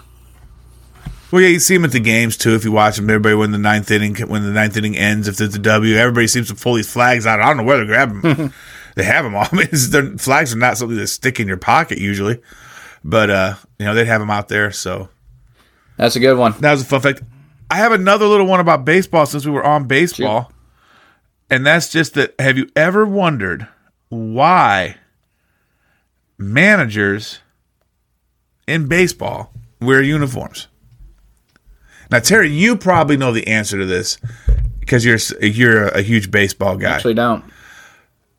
it's I thought it was something more specific, more more you know uh, interesting. It's because for the longest time, the baseball manager playing the game. was a player. It was a player. They called him a captain. Yeah, like Rogers Hornsby is one of the most famous uh, Cardinals players from like the 1920s, and he was a player manager. So yeah, he was in charge of the team, and he made the decisions too. I mean, that was going to be my guess was that they used to play, but obviously they don't anymore. and it just stuck. And they're actually, and because too, also some of the thinking is, is that um, the baseball field between the dugout and the the actual field itself is just not like conducive to formal wear because like basketball coaches will mostly wear suits. Um, there are a few exceptions, but for the majority of basketball coaches, they wear suits. NFL coaches used to wear suits. Now that's changed more to like team And apparel polos and yeah, Belichick so that- wears a vest and the hoodie, Hoodie, and, and everything yeah. like that too. So, it, it- but it, no, nobody's as formal as basketball coaches. But baseball coaches, even though there are currently no uh, baseball managers who are manager players, I think the last one was Pete Rose, wasn't it? that's right, Pete Rose. Yeah, He was the last one who filled both roles. And there's likely that we would never see anything like that again because of how, you know, data driven and, and, and, and in depth all sports have become. You have to have somebody who's above. And also, logistically aside, for all the deep root, uh, responsibilities you would have as a manager to be able to focus on your playing and focusing on your managing would be hard. But also, how do you make the call to bench yourself if you're the manager? Let's say you're going through a slump and you need to take a day off, but your ego's not going to let you yeah. want to do that. It just seems rife with opportunity for, you know, problems. Yeah, yeah. You need an impartial voice in the dugout. Absolutely. All right, Terry. What's next? You got another? You got you got a bunch for us. I, I just blew away two of mine. I only had four. That's okay. They're, so we'll let they're you. baseball related. Let me just take a quick gander, see if I got any baseball ones that are further down my list, just to make sure. Keep it in there. Okay, how about this? Throwing back a home run. Okay. So the tradition goes that the away team that is playing in your home stadium, they hit a home run. You hate this team. For me, it'd be the Astros uh, or the Brewers, and not really the Cubs as much. But if they hit a home run, and you're like, ah, dang it, and get mad at it, and tradition is throw that ball back onto the field because you don't want it. Well, that tradition started in Chicago. That's. I thought it was just. A, I was gonna say. I was naive. I thought that was just a Chicago. It's tradition. not, but it's mostly Chicago. Okay. It is mostly Chicago. It all started in Chicago, where a disgruntled bartender and Chicago Cubs fan threw back a home run ball hit by Hank Aaron in 1970 What? Oh wow. in Wrigley Field. It turns out he had felt snubbed by Aaron the year before when he caught another home run by the legendary hitter.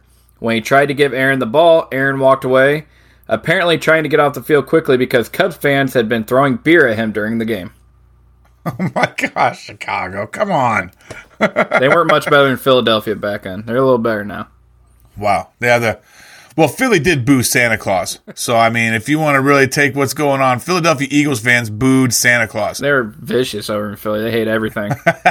Brotherly love my foot. Oh. Chicago. You got to do better, Chicago. I mean, we still have that Steve Bartman black eye smear on Chicago sports fanhood, and now I'm finding out we have other ones hidden in the closet too. Right. All right. It's disheartening, Terry. I got one more baseball one, then we'll move on to some other sports. Uh, Okay. The rally cap. yes. The rally cap, as a good luck talisman, is said to have made its first appearance in the major leagues during the 1977 and 1978 Texas Rangers seasons, when the team finished second in their division, with the rally cap being employed in several of their come from behind victories. And of course, Explain to our listeners who may not know what exactly is a rally Well, cap. a rally cap is when you take your ball cap and you turn it inside out and wear it that way. And I'm going to tell you something 2011, Game 6 of the World Series, when the Cardinals scored in the 8th, 9th, 10th, and 11th innings to win the game against the Texas Rangers in just absolutely phenomenal, dramatic fashion. This guy sitting right here had a rally cap on the whole way. well, that's why they. And I have a picture of my hands and cheering in my little tiny apartment, just head over heels. It was so cool. I was, yeah, that was the best World Series games I've ever ever seen. Best game I've ever seen. It was just so filled with drama because it was so close to being over so many times. I'm might Right. I'm up here, I'm down here, I'm up and down for four straight innings and just about ready to lose my mind. And yeah, It's exactly the same way I felt in 2016 in the game Oh seven. god, but superstition Yeah, takes so- over, and you're just like, "Ah, I'm just gonna turn this inside out. and We're gonna do this. I didn't have a hat on to turn inside out. Otherwise, I would have. Uh, we did that actually in our high school baseball games too when we were run from behind, and we we came back a couple times, and then uh, we did it during the our uh, regionals and sectionals, and it was fun. All right, so here's here's a more esoteric question along these lines in regards to this. You're an intelligent man. Mm. yeah, I believe you are. What's the psychological motivation that could be that would explain something like a rally cap? It's all superstition, man, and it's all it is. And psychologically, it's like I'm doing this, everybody else is doing this. It's like it's gonna send some good vibes their way. You know, you're you're thinking I, I'm sending good vibes. I've got my rally cap turned around here. Uh, it just it's something to change it up. Uh, let's see here. Uh, remember Tin Cup and his rant Yeah. when he he's got the yips, he can't hit the ball anywhere. He's hitting it left, right. He can't hit the ball straight. Can't even hit it off the tee. And his caddy, what does he say to him? He says, uh, "Turn your hat around. Uh, take everything out of one pocket and put it in the other pocket." He's like, "Why am I doing all this stupid crap?" He's like, and he's like, "Just hit." And then he goes up here all irritated that he just did that, and then he hits the ball perfectly straight. He's like, "Oh, what the hell happened?" I, you were in your head and doing something to distract you, something crazy, something different, and you look over and see a team full of guys with rally caps on. I mean, might you might ah look at them and just all right, let's do this and get their head right. I don't know. That's actually not a bad explanation for it from the player's perspective. Because it is just it takes you and gives you something else to focus on. Yeah. And you're able to distract yourself from everything that was, you know, stressing you out before. It's funnier if you try to explain it from a fan's perspective because I am not above that. I consider myself to be an intelligent man. Yep. And there are times when I've done things in relation to sports where I'm like, I'm not doing that because, you know, you know, you don't, I don't want to bring them bad luck. Uh, I'm going to wear the jersey on game day because I want to help the team out. And, uh, there's the rational part of my brain is like, what are you doing, moron? And the other part of me is like, shut up, or you're going to get beat up like you did last week. So, Oh yeah, yeah. I like I said, I've done it. I love it. I don't care that I looked weird. It was fun for me, and I would done it again in a heartbeat. So, all right. So let's see what else we got here. I'm gonna send you this picture while we're talking about it. I actually found it. Um, but yeah, it's so stupid. Or you're gonna crack up. All right, I'm Here waiting. it. So what are we? Are we done? Is that all we've got in That's baseball? all. That's all we got in baseball. Um, I'm going to move on to football for our next one. Okay. ba- well, I guess it's kind of baseball as well. So, it come through yet? Hold on. Yeah, just now it did. So it- Let me open it up here. there, Oh, jeez. that Yeah, that's. I was uh, pure emotion that night, dude. I I was. I wish I was at that not game. only did Terry sent has sent me the picture that he was talking about. He's wearing a radiology T-shirt, and he has his his rally cap on. Not only does he have a rally cap on, it's also backwards. Yep, So he's double rallying it, you know it. and uh, yeah, arms raised in triumph, face mouth open in a in a warrior's cry of victory. You darn right. and uh, and what appears to be a a picture of Busch Stadium behind you. That's right. It was. I I still have that. I was assuming it wasn't Wrigley Field No. That was uh, or the Astrodome. that's funny. That that picture of Busch Stadium on the wall is the last day of their uh, run in the old Busch Stadium. The very last regular Okay. season game. All right. Well, yes, very nice, very nice, Terry. You look so young there. Yeah. Now I got full head of gray hair, but you can't see my hair in that picture. It's okay. No. All right. Moving on. Okay. We uh we're gonna talk about the tomahawk chop. oh, the Atlanta Braves. Well, see, Well, that's that's Braves? where I go when I hear tomahawk chop. That's where I instantly go. However, it was invented by Florida State University marching chiefs around 1984 that makes as sense. chant to unite the fans to support their team. The chop has also been adapted by the Kansas City Chiefs and the Atlanta Braves, with the Chiefs doing it since 1990 and the Braves since 1991. The Braves even sell a foam tomahawk with the Braves logo on it. And traditions like this are obviously going to stir up some controversy. Right. now, did Cleveland ever do the chomp when they were the Indians? If they did, I didn't know about it. okay. Uh, Native Americans find the act demeaning, as it depicts a former practice of scalping. The National Congress of American Indians have had talks with all these teams and have been pushing for a rebranding to try and eliminate what they see as an offensive act. Even Ryan Helsley of the St. Louis Cardinals, who is a member of the Cherokee Nation, has expressed his disapproval of the use of the chop. He was quoted as saying that the act depicts Native Americans as a kind of caveman type uh, who aren't intellectual. What are your thoughts? Okay.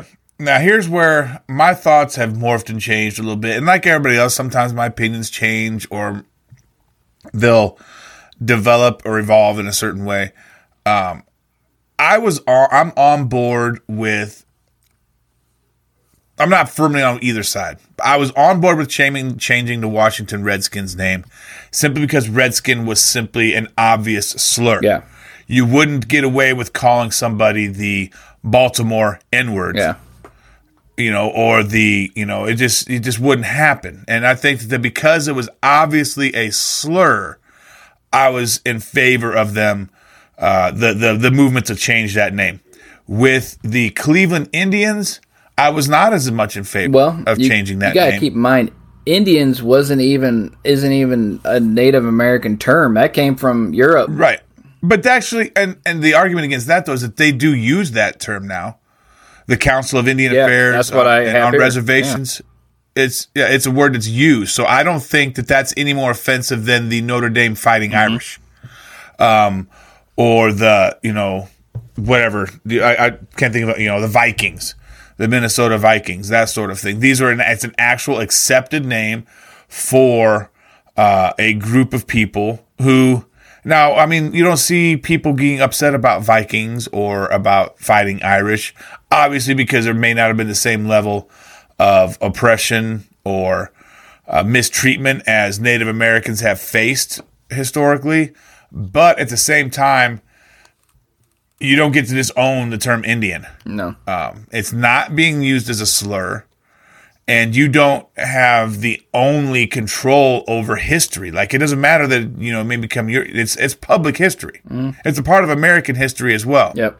so i wasn't as in favor of them claim naming claim, uh changing the uh the name for the cleveland indians and also I- but i'm on the fence on something along the lines in a more local area of chief Illiniwek. Yeah, I was gonna ask you what you thought about that. That I don't know. Look, I think here I'm gonna out myself as more conservative, maybe than, but I think cultural appropriation is the stupidest concept that I've one of the stupidest concepts I've ever heard people get upset about of being mad that somebody appropriates your culture or the standard byline that you hear all the time is my culture is not your costume. Well, you know what? That so what? You don't get to choose. This is a free country. If I want to dress up like, you know, I don't know, an Indian chief for Halloween, I have every right to do that, and I don't care what your opinions are. Um, it gets that that trend gets so bad that back when Black Panther came out, there was movements among some people to say that white parents should not let their white kids go on trick or treating as Black Panther because that would be cultural appropriation. Man, right. Not to mention that the, the movie studio that made it was mostly white people anyway. It's But- just saying that black kids can't go as Thor. Sorry. Yeah, it's so it's sense. all that stuff just gets so stupid. We're supposed to, you know. anyway, so that's why. uh I'm. But that leads me to answer your question. I'm not offended by a tomahawk chalk. To, wow, All right, buddy. tomahawk chop. Almost. I can't even say it. No, Tomahawk. Tomahawk. Chop. tomahawk chop. There we you go. Wow. You know, I I'm a public speaker. It's what I do. And I just I have these problems with these words. I have some difficulty at times with pronouncing words. And uh, Yeah, Atlanta. but I, I'm not offended by the chop because for one thing, if you're saying it, it represents, you know, Native Americans in a negative light because it represents uh, scalping. For one thing, that chopping mo- motion in no way resembles the motion needed to scalp. And the point is, if it is referencing scalping, you were the ones doing the scalping. You don't get to complain if somebody talks about it later. Yeah, I think it's I think So- it's uh, a little overblown there, uh, blown out of proportion. Yeah. But yeah, I remember when I first saw the chop, and that was when the Braves started really going strong in the '90s under Bobby Cox and that Tom Glavine, Okay. uh, Greg Maddux, John Smoltz, David Justice, uh, Fred McGriff, and they had a lot of good guys. Andruw Jones, they were they were a good team, and Chipper Jones. But the I, I thought it was really cool at first. Then came the 1996 NLCS. The Cardinals had gone up three games to one on the Braves in the 1996 NLCS, and then proceeded to lose the next game like 15 to nothing to the Braves. And then the game after that, I think they lost by one, like two to one or something. And then the game after that, they lost like 15 to one. so it's really personal. I, I did. I didn't care for it for a while after that because I had to sit there and watch my ball game here and here. Oh, and I'm like, oh my gosh. You know, it's interesting because I had assumed it started with the Braves, uh, and but when you said it was Florida State, that makes perfect perfect sense because the Seminoles, the the Seminole Indian tribe, has actually Yeah. okayed the use of that imagery for Florida State. Other University. tribes don't care for it, but Seminoles are on board for it. So as long as Yep. they are, keep it going. They have a special tradition at the beginning of the games where they got a guy comes out and throws a spear into the ground or something. And and they, it's really, from what I've heard, it's respectful and the place goes crazy and it's just yeah, really good fans. And like I said, going back to the beginning with the Redskins, it was an obviously I think that was an easy choice. But the real crime and the real tragedy and all of that is the fact that they went with Washington Commanders as the name of the football Washington team. Commanders, Cleveland Guardians. Come on, guys, Yeah. you, you're, you're Who's better than these this. up? You're better than this. It could have been anything else. I like the idea of the Washington Red Tails because it gave some a shout out to a heritage of uh, uh, heroes from World War II era that were black, and I thought that would have been a great one. It kept you know you have you go from Redskins to Red Tails. Um, you still get to keep. Although I will say this, I do think the new uniforms for Washington are pretty awesome. I really like them. Uh, they're not too bad, Uh, but to be honest, I think the Delaware Fighting Blue Hens is a cooler name. you got that right, man. Anything other than Commanders, because you know what's making fun. If Bill Simmons on his podcast, the him and his and cousin Sal, I like to listen to them when they do their guest the lines for each week of the NFL. They just call them the commies, the Washington commies. That's perfect. yeah. All right, let's get another one, Terry. All right, this is common one everybody's heard of, the hat trick. Yes. All right, Explain the hat trick. the hat trick. because I've always wondered why they call it a hat. The hat trick, eh, for anybody who doesn't know, is common in mainly hockey and soccer, where somebody scores three goals. Well, the Right. term first appeared in 1858 in a cricket game to describe H.H. H. Stephenson taking three wickets with three consecutive deliveries. Fans held a collection for Stephenson and presented him with a hat bought with the proceeds. The term was used in print for the first time in 1865 in the Chelmsford Chronicle. The term was eventually adopted by many other sports, including hockey, soccer, Formula One racing, rugby, and water polo. Hockey fans have been throwing hats onto the ice to celebrate a player scoring three goals in a game since 1950s. Here's a question, and we'll get to the rest of the stuff too, because I think it's cool. But do those player fans get those hats back? I don't think so. So you wear a hat to the game, and you throw it on the ice, and that's just it. It's You gone better forever. be wearing a throwaway hat or something, or have one just tuck in your No pocket. kidding. That's terrible. Uh, and Detroit also has a tradition too. The Red Wings, if they they win eight in a row or something, they'll throw octopuses out on the ice. Jeez. I'm surprised that one's still going because with those animal rights activists, I'm sure they're probably throwing plastic ones out there, rubber ones, yeah. ones. But I, Although I think more fun throw I think they ones. have thrown the real ones plenty of times, so I, I can't speak to that for sure.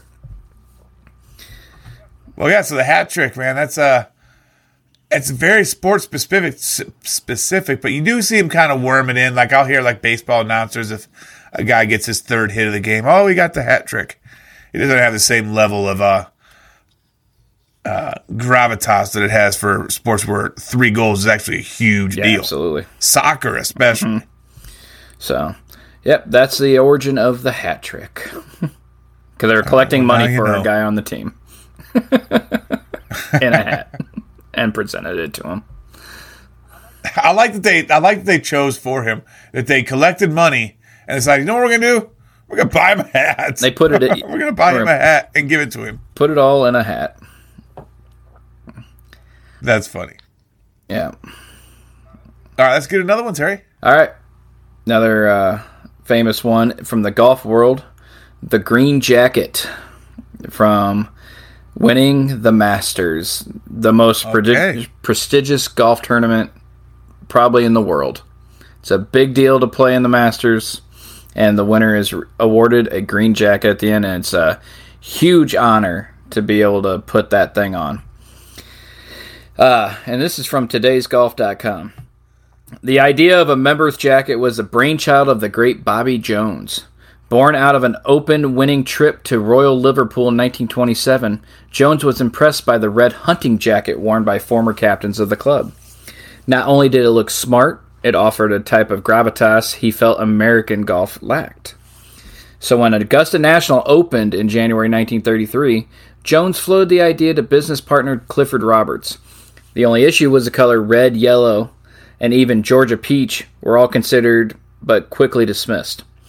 Then, while out walking, Roberts's eye was taken by the leaves underpinning the many azalea bushes found on the former Fruitland nursery site, known as Verdant Green.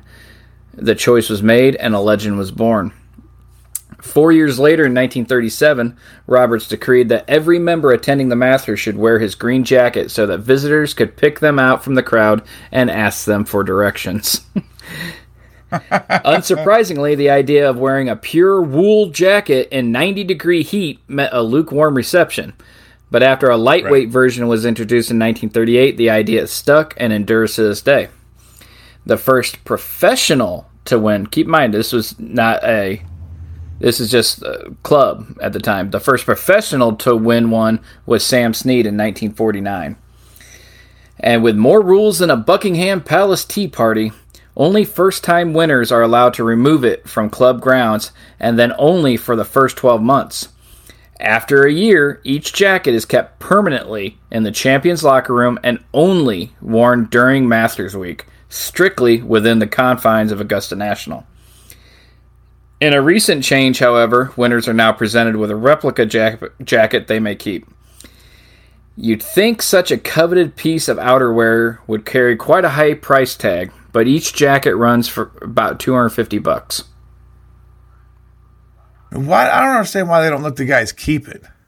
That's just their tradition. And now I did ah, read that some guys weird. did take it and refuse to bring it back. So there's a couple of them out there. Uh, Jack Nicklaus currently holds a record for most green jackets at six. Tiger Woods right behind him with five. Think Tiger gets another one before he's I don't done? think so. Dude's like, well, I mean, Phil Mickelson won a major at 50.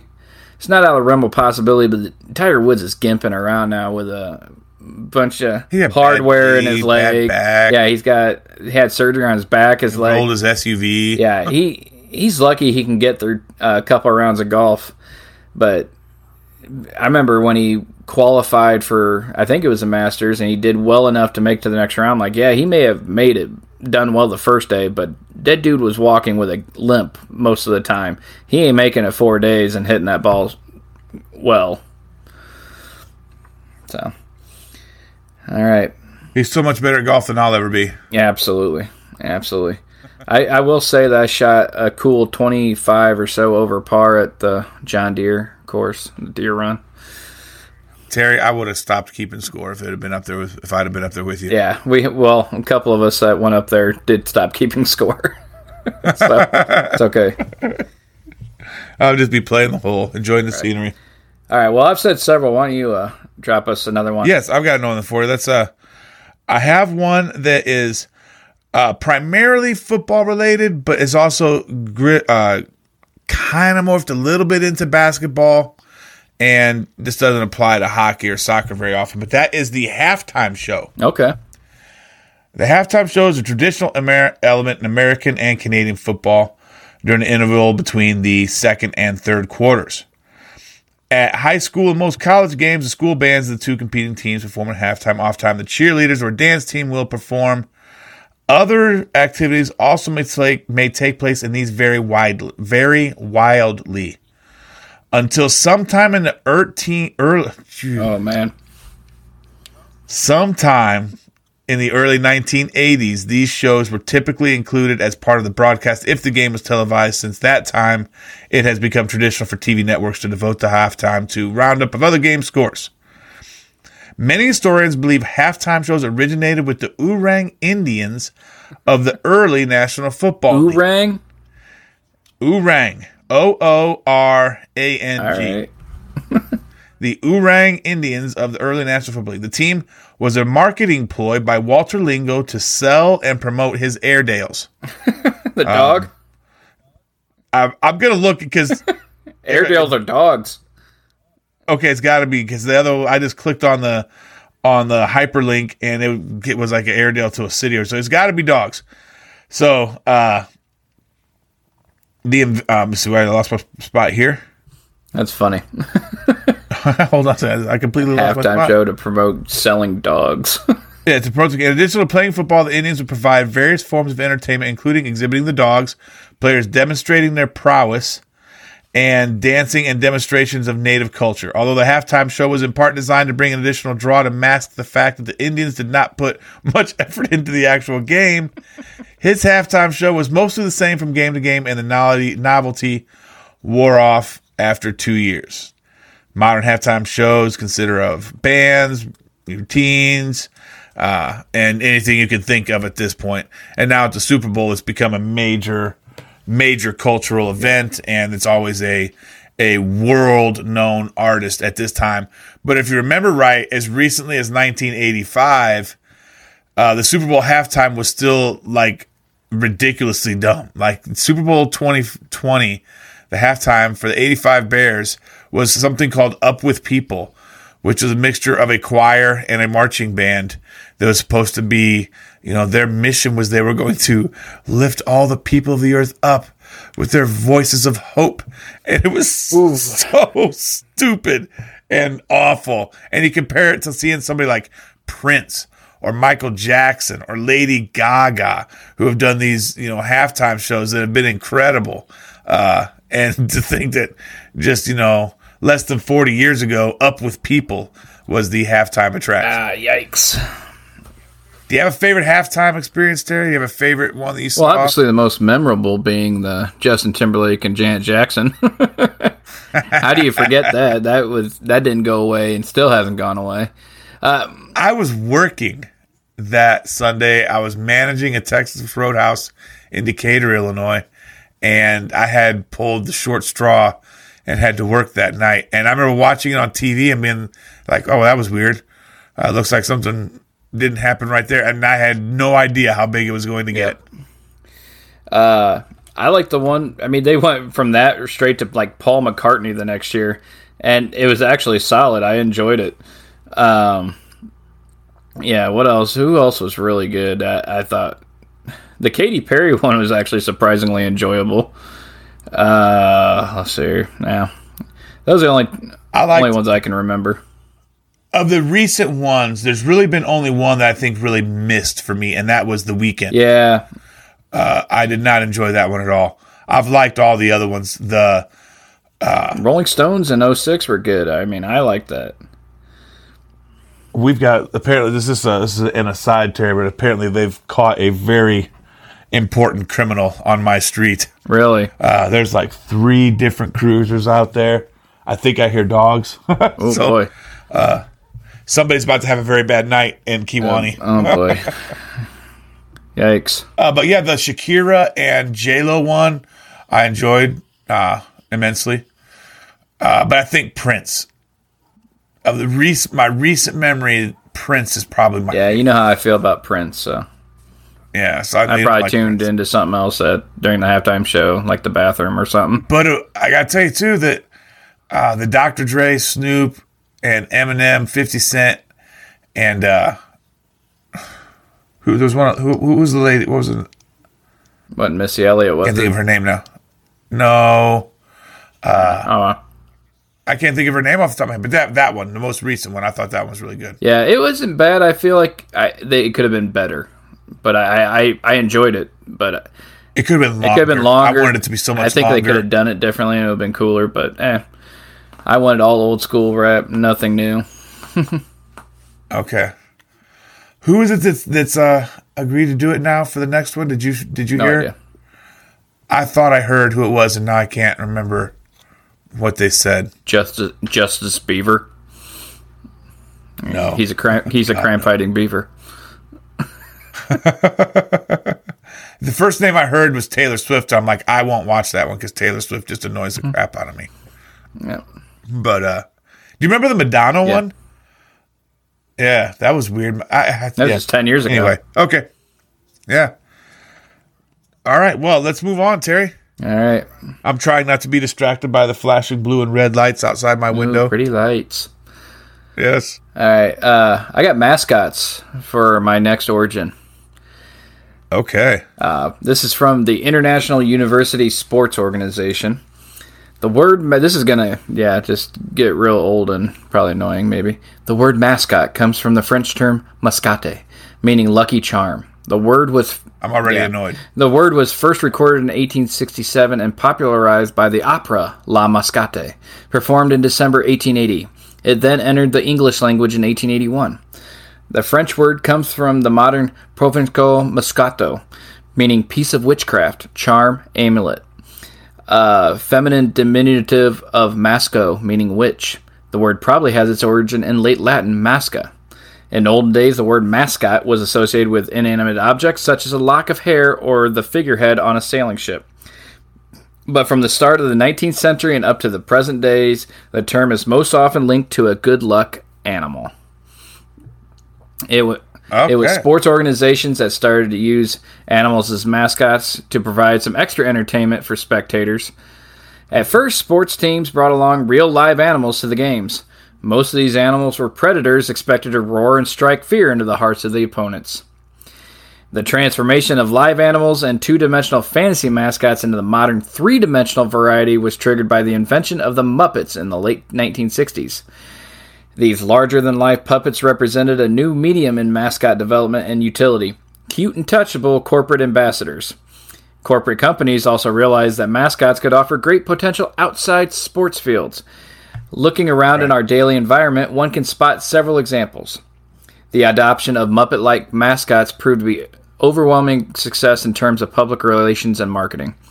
This success quickly encouraged other corporate and sports entities to create their own mascots, which also brought them success. As a result, mascots are now considered a must have marketing and public relations tool by many organizations. Do you have a favorite or a least favorite mascot? Redbird. Redbird? Fredbird. That's the Cardinals Yeah, mascot. Fredbird. Oh. I can't remember. The Cubs have one now too, and I don't remember what Benny- his name Benny- is. It's either Benny the Bear. or. No, Benny, uh, Benny the Cub, uh, I thought it was Clark or, or Clark. Addison. Ben, I don't remember now. I've never really cared oh, but you know what? You're right. What was that, Clark? Clark the Cub. Clark. Is that it? Okay, I knew it was either Clark or Addison because it's at the corner of Wrigley Field's at the corner of Clark and Addison. That's Oh yeah, it's Clark. Okay. You find it. Yeah, Clark. Yeah. Okay. Yeah, I totally forgot. The one I think that annoys me more than any others because I think he receives way more publicity than he probably does is the Philadelphia Phillies yeah. mascot. What is it? The alien looking Yeah, guy. The, the Philly, Phi- is it the, Philly? It's called the Phillie Phanatic. the Phillie Phanatic. That's right. Yeah. That's probably. I guess if I had to pick one that annoys me the most, The best be the part is when Tommy Lasorda was fighting Philly, the Phillie Phanatic back in the day. he got mad because he was being annoying and lost his temper on him. Uh, do you see what they do in Milwaukee uh, with the hot dog races, The sausage races, yes. the sausage races? Yeah, yes, I've, yeah. I've witnessed So it. It's that- actually really entertaining It would be fun to watch. That's a good use of because mascots. everybody picks their, who they think they're going to win, and then you cheer for number two to go and uh, win the race, and they're sitting there just all dump truck looking, running around the field. Eh, It always seems to be the ones that I've ever caught on TV. They always have some kind of very elaborate, uh, contrived shenanigans. Uh, you know, obvious cheating or something. Somebody trying to get one over. So it's a good fun. It's good. You know, you're out there, especially with baseball. There's some downtime, so stuff like that's fun to to have to uh, keep people in, in involved in what's going on. I think it's on. the Washington Nationals. I could be wrong. That have uh, beat the freeze. I think it, something like that. Uh, and this guy looks like um, the freeze guy from Incredibles. I can't played by Samuel Jackson. oh, Frozen. It looks like Frozen. Frozone. And this dude is like Olympic worthy runner. And everybody they get this fan from the audience, and he gets like a five, ten second head start, and he starts from one foul line. He's got to run all the way to the other foul line, and Okay. along the warning track. And he gets his head start, and then they start running. And then that dude, once that head start's over, he takes off, and he is full on sprinting. And there's been a couple guys that have beaten him, but not hardly anybody ever uh, gets the best of him. Wow. Kind of fun. Just another fun thing to add to the game. Like you said, the sausage races randomly. This guy.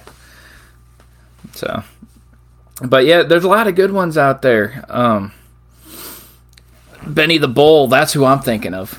Benny the. Yeah, that's right. Yeah, baseball. That's what I'm thinking of. I think uh I think they work better in baseball and basketball, but football is just there, there- there's not really a spot for them to gather everybody's attention because it's too big of a Yeah. field. There's too much going on. In high on. school sports, I think it's awesome because it's a small crowd. Yeah. They're sitting there doing backflips and stuff with the cheerleaders and getting the crowd going. I like that at high school level, but yeah, once you're getting up to the humongous stadiums, they just kind of blend in and they don't really grab that attention like they would at a high school game.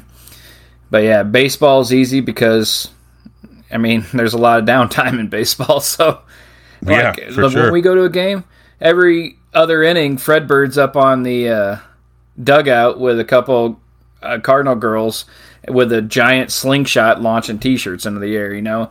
And Fredbird goes traveling around the crowd and throughout the stadium, and it's funny. He eats their head or whatever. it's so lots of fun stuff, and they're just, mascots are just fun. I like them. They're cool. I have no problem with them either, other than the Phillie Phanatic. I don't know why. I don't know why I have this animosity towards the Phillie Phanatic. I just Yeah, well, the Marlin one's pretty cool. That big Marlin they got down there. I like that. all right. Well, let's get another one, Terry. All right, those were my big ones. I have gotten those out of the way. I got a lot of smaller ones here. Okay, I got two more that I had come up with too. So All right. Well, how about gentlemen, start your engines. okay, In 1953, Wilbur Shaw first gave the starting call of Gentlemen, Start Your Engines. Some variation of this call has been used every year since then, with the opening periodically changing to Lady or Gentlemen, Lady and Gentlemen, or Ladies and Gentlemen for the years when female drivers are competing. So it's they've been Nice. saying that for almost 70 years now. that is a cool. Uh, I always that's one thing I regret. Uh, when I was in the army, I became a fan of racing because we would Yeah. overextend ourselves all weekend, and by the time Sunday came around, we were a little wore out, and all we had the energy to do was to either watch fishing shows or watch NASCAR. And uh, so I started watching NASCAR and became a huge Dale Earnhardt fan. And just I liked the way he drove, his whole attitude, and the whole or t- intimidator motif. And so after he died, I kind of gave up on uh, watching racing because it wasn't the same for me after he had gone. But I had we were I was planning. My parent, my grandparents lived in Alabama, and it was actually that was the year I was planning on going down to see him, the Talladega Yeah. race. Yeah. And oh, I'm sorry, never mind. Not that there was they just opened up the track in Illinois and Joliet. Uh, Joliet. That's right, because I tried to go down to Talladega and couldn't get tickets when I was in the army. And uh, but no, it was when they opened up the the speedway up here. He was going to be up there that year, and he he died at Daytona in the first race of the year. And so I never got to go. I never went to a race. I always wanted to be there because on TV it just doesn't do it justice. They say, "Gentlemen, start your engine," then just all start revving and just roar. It's supposed to be incredible to experience in Yeah. person. Uh, Sarah's dad and her grandpa were huge Indy 500 fans.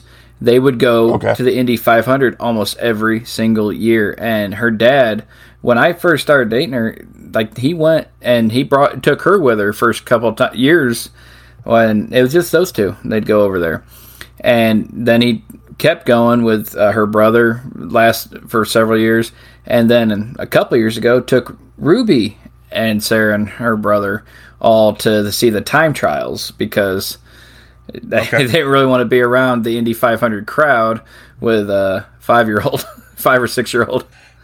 Yeah, that's true. Seven, I don't know. That's a good call. But uh, yeah, she call. had they had fun. It was just insane how it's just like you blink and you miss the car because they're coming around so fast. in those Indy carts. It's nuts. But uh, yeah, so their family really uh, appreciates a lot of the history that goes into the Indy 500. And speaking of that, the winner of the Indy 500 always drinks what? A glass of milk every year. Did you know that? Okay. I don't know that I knew that before you would have mentioned Yeah, it to me. every year the winner of the Indy 500 always celebrates with a, a big old, not like one of those old milk jugs of milk. And Louis Meyer began the hollow tradition of milk drinking after his second Indy 500 win in 1933. He sipped from a glass of milk, saying his mother had told him a glass of buttermilk was the best thing to drink on a hot day. After his oh my Yeah. gosh. Seriously? 1933. After his third win in 1936, Meyer abandoned all sense of decorum. He took a swig of milk straight from the bottle, likely disgusting everyone there rather than inspiring awe. A photographer snapped a picture of Meyer drinking said milk, and it spawned a tradition like no other. And the tradition completely fully took over in 1956. So, they, a lot of people did it after that, but it wasn't every year. But every year since. Uh, racers are asked before the race if they prefer 2%, 1%, or skim.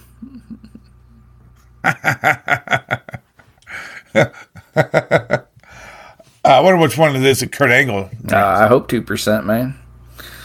Yeah. well, I got a couple more for you too. Terry.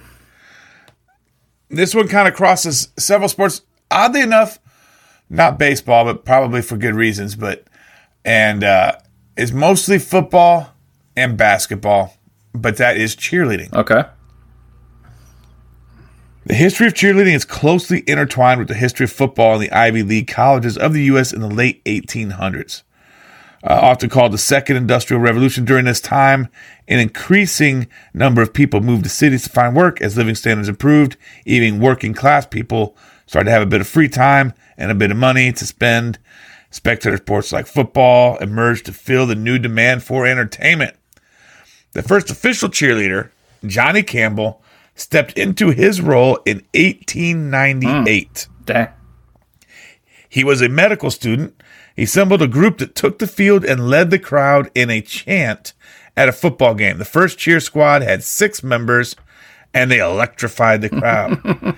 Later, some even said that the crowd's cheers helped spur their team, the Minnesota Gophers, to victory.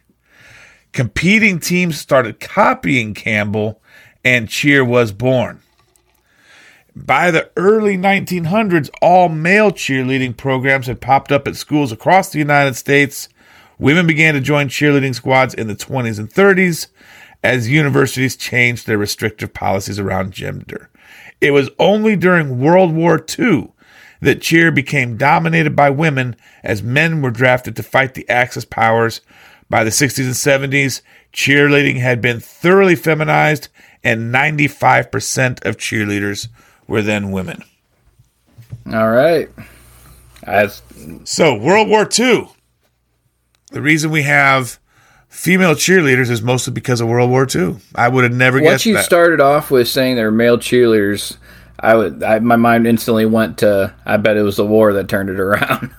once you start, you had to start Yeah, with I- that I- first. So well, yeah, when I read it, I never would have thought that you know that was why. I just I would have I naturally kind of assumed it was girls all the time, but uh no, it, was, it started by guys, and know it doesn't say if that guy the first one uh, was all all men, but I would assume it was because there weren't as many women in college back at that time. I feel like there's a trend of men getting back into cheerleading more now, and trying to destigmatize the fact that it has to be a woman out there doing it.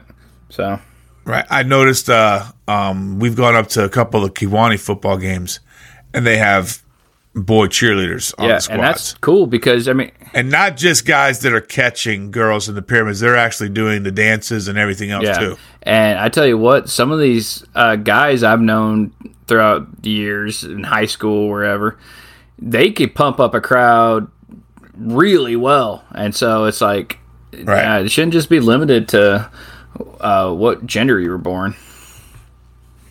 Yeah, so I mean, it's uh, it's definitely starting to branch out, but it has. I grew up predominantly, and you as well, where cheerleaders were always girls. That was the you know, the the, the main way it went down. Um, officially, like in uniform, but there's always at any sporting event you're gonna have hear lots of different voices cheering on or trying to pump up. You know, Yeah. you know, my dad used to go to our football games and yell so loud all the time that my mom could hear him on the radio when she was listening to the radio while she was at work. And uh, so there's always been that going on where you have people on their own attempting to hype up the crowd, especially with high school sports. You've always got that student section going Yep. crazy. Anybody and everybody is trying to get the, the crowd riled Yeah, I up. remember sitting by your dad. Oh, that was a pitiful call. Pitiful call. That's right. That was his phrase. That was a pitiful call. Uh, some of that carried over to me. I remember one game uh, Joey was playing, and the refs were seemed to be really rough on us. And the one ref had dropped something, and the whole procession, both teams, and the other refs were all the way down at the other end of the field. And this poor ref is, had run back, pick it up, and run back at him, and I just started giving it to him. Better hurry up, man. They're leaving you behind. you better get up there. You can't. Th- th- those flags aren't going to throw themselves. so had fun with that. Good times. The last one that I have uh, is the Gatorade shower. I love the Gatorade shower. Absolutely, I love it because I get to watch it on TV. It is mostly a football. I don't know if any other sports. I've never seen other sports do the Gatorade shower. I've seen them do it in baseball, but it's not anywhere. It's Have not anywhere Okay. near as uh, pro, uh, used as like football is. and it would make more sense in baseball because baseball is you know usually over earlier is over earlier in the year and it's not quite as cold in baseball. But can you imagine being Bill Belichick on a Sunday afternoon in January? There's a foot and a half of snow on the ground. You've been in snow flurries all day, and then you win, and your reward is yeah, you get to go to the Super Bowl, but you're gonna catch pneumonia before you get there because they're gonna dump a bucket of ice cold Gatorade on your head. God, I can't. That would I be can't awful. imagine. That'd be uh, terrible. I my favorite Gatorade dumping moment was Jimmy Johnson for the Cowboys, who had this perfectly combed, just nice looking hair. He was proud of his hair. Yes, And they dumped that whole thing of Gatorade on him and just roughed up his hair afterwards. That was that was pretty cool, and he had a good time with it. We have a little bit of controversy with the origins of the Gatorade shower. It's disputed. Really, Yes. The tradition began with the New York Giants football team in the mid 80s, according to several sources. Those sources included Jim Burt of the Giants. He says it began on October 28th, 1984, when the Giants beat the Washington Redskins 37 to 13, and Burt performed the action on Bill Parcells after being angry over the coach's treatment of him that I was going to say Parcells probably didn't like that. No. uh, Burt, Burt insisted that Harry Carson dumped the Gatorade on Parcells because Carson was a favorite and would not get in trouble. However, this is disputed because former Chicago Bears defensive tackle Dan Hampton claims he invented the shower also in 1984 when the Bears dunked Mike Ditka upon clinching the NFC Central Division championship. The phenomenon gained national attention after the 1986 Giants season when Parcells was doused after 17 victories that season, culminating with Super Bowl 21. Okay. So the Gatorade bath uh, has links to the 85 Bears, Terry. And we're back to him. That's cool. Uh, yeah, I don't know why. I I'm sure anybody could just go watch the video and have the answer. um, I think that like there may not have been video NF, NFL's the, got it somewhere. They got video archives. Yeah. You know those cameras are rolling. So, but yeah, that was the the origins of the Gatorade shower. Terry, if you had to be doused in ice cold Gatorade, what flavor do you wish it was? The the blue one, the Arctic blue, I think, the light blue one. Either the, Oh, either- Arctic yeah, freeze. something like glacier freeze. I don't. I can't remember the name. Yeah, them, maybe. But either that or the lemon lime, lemon lime. the yellow one. Yeah, I, I'm assuming I like the orange, but I also like the lemon lime too. So you want orange Gatorade? I would probably. I changed my mind. I would go lemon lime. Lemon lime. Well, orange because I'm a Bears fan, and I think it would just be matching the team colors. So, because of course, if I'm getting doused with Gatorade, it means because I've quarterbacked the Bears to their seventh straight consecutive Super Bowl, and everybody's just so impressed with me that they decide to douse me with Gatorade. I do like fruit punch, so I'd be all right with a red bath, Cardinal red. That would stain more, wouldn't it? Doesn't the, the, the fruit punch stain? You just won a more? championship. Who cares? It's true. I can buy a new shirt. All right, sir. Let's hear some of your other ones that you had in line before we wrap up sports traditions. I wish I had a good NFL films voice. That would be sweet. It'd be like sports traditions on a cold day in October. I'm sure if you practice hard enough, you could do it. But you'd- My throat gets any scratchier tonight. I might be able to pull it off. All right, my next one in here is uh, playoff beards. Uh, very quick right. and simple. The practice began with the 1984-85 Detroit Red Wings and has been adopted by many sports teams throughout the years. That's the origin. Came from the Red Wings. Cardinals did it uh, in a playoff run back in 2013. They didn't win the World Series, but they were theirs were mustaches. There was one guy on their team, Brendan Ryan, yeah. who looked like he was 12, growing the stupidest, ugliest stash ever, worse than mine, and I have a terrible mustache. So, Didn't the Red Sox do it too? With yeah, Johnny Yep, Damon, the Red Sox guys, were very well known for doing that, and yeah, Johnny Damon Yeah. had a quite a mane growing there around the bottom of his face. before he sold his soul to go to the Ah, Yankees. yes, and made him shave, which is hilarious. Yep.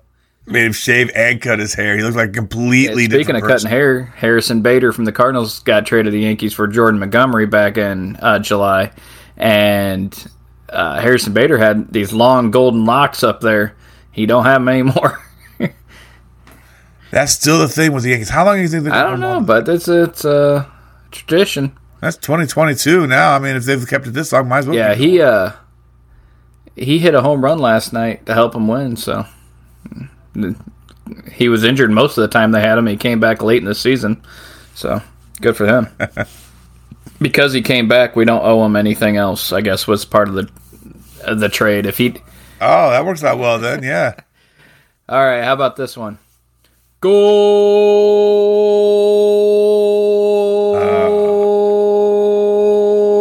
Ah. the cry has become a. What sport was that for? The cry has become a symbol of soccer worldwide, but its origin came from Brazil in the 1940s. The first broadcaster to scream out the Zacique of goal was the Brazilian radio announcer Rebelo Junior. So, I don't know. I, I- Here's a soccer tradition that started to try to re- become a tradition. I think the whole world collectively said, "Uh, uh not happening." And that's the vuvuzela. oh yeah, Vuvuzela was that definitely soccer? It might. That was soccer. It was because of the Olymp. I think it was the Olympic soccer's when it started when they were in Yeah. Mexico or Rio, one of the two. And the vuvuzelas came out, and it was this horrifying sound that you could not escape from. That they never let up. It's like they had, almost like they planned it out to where somebody was hitting those notes on the vuvuzela throughout throughout the entire match without ceasing. Have you uh, ever blown into a Vuvuzela?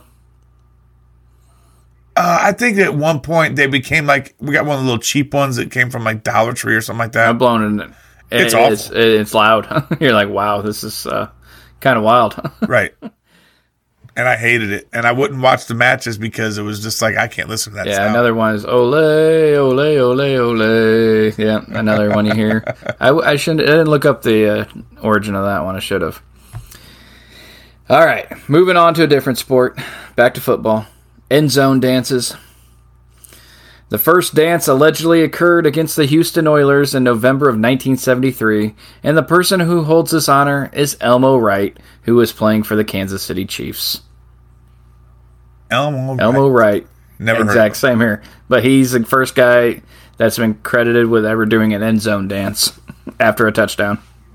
You I have heard of though is Ickey Woods. And they said this predates Ickey Wood, so it's the one that I remember. It was the first time I remember being a specific dance that a player did that was, you know, their own Yeah. thing.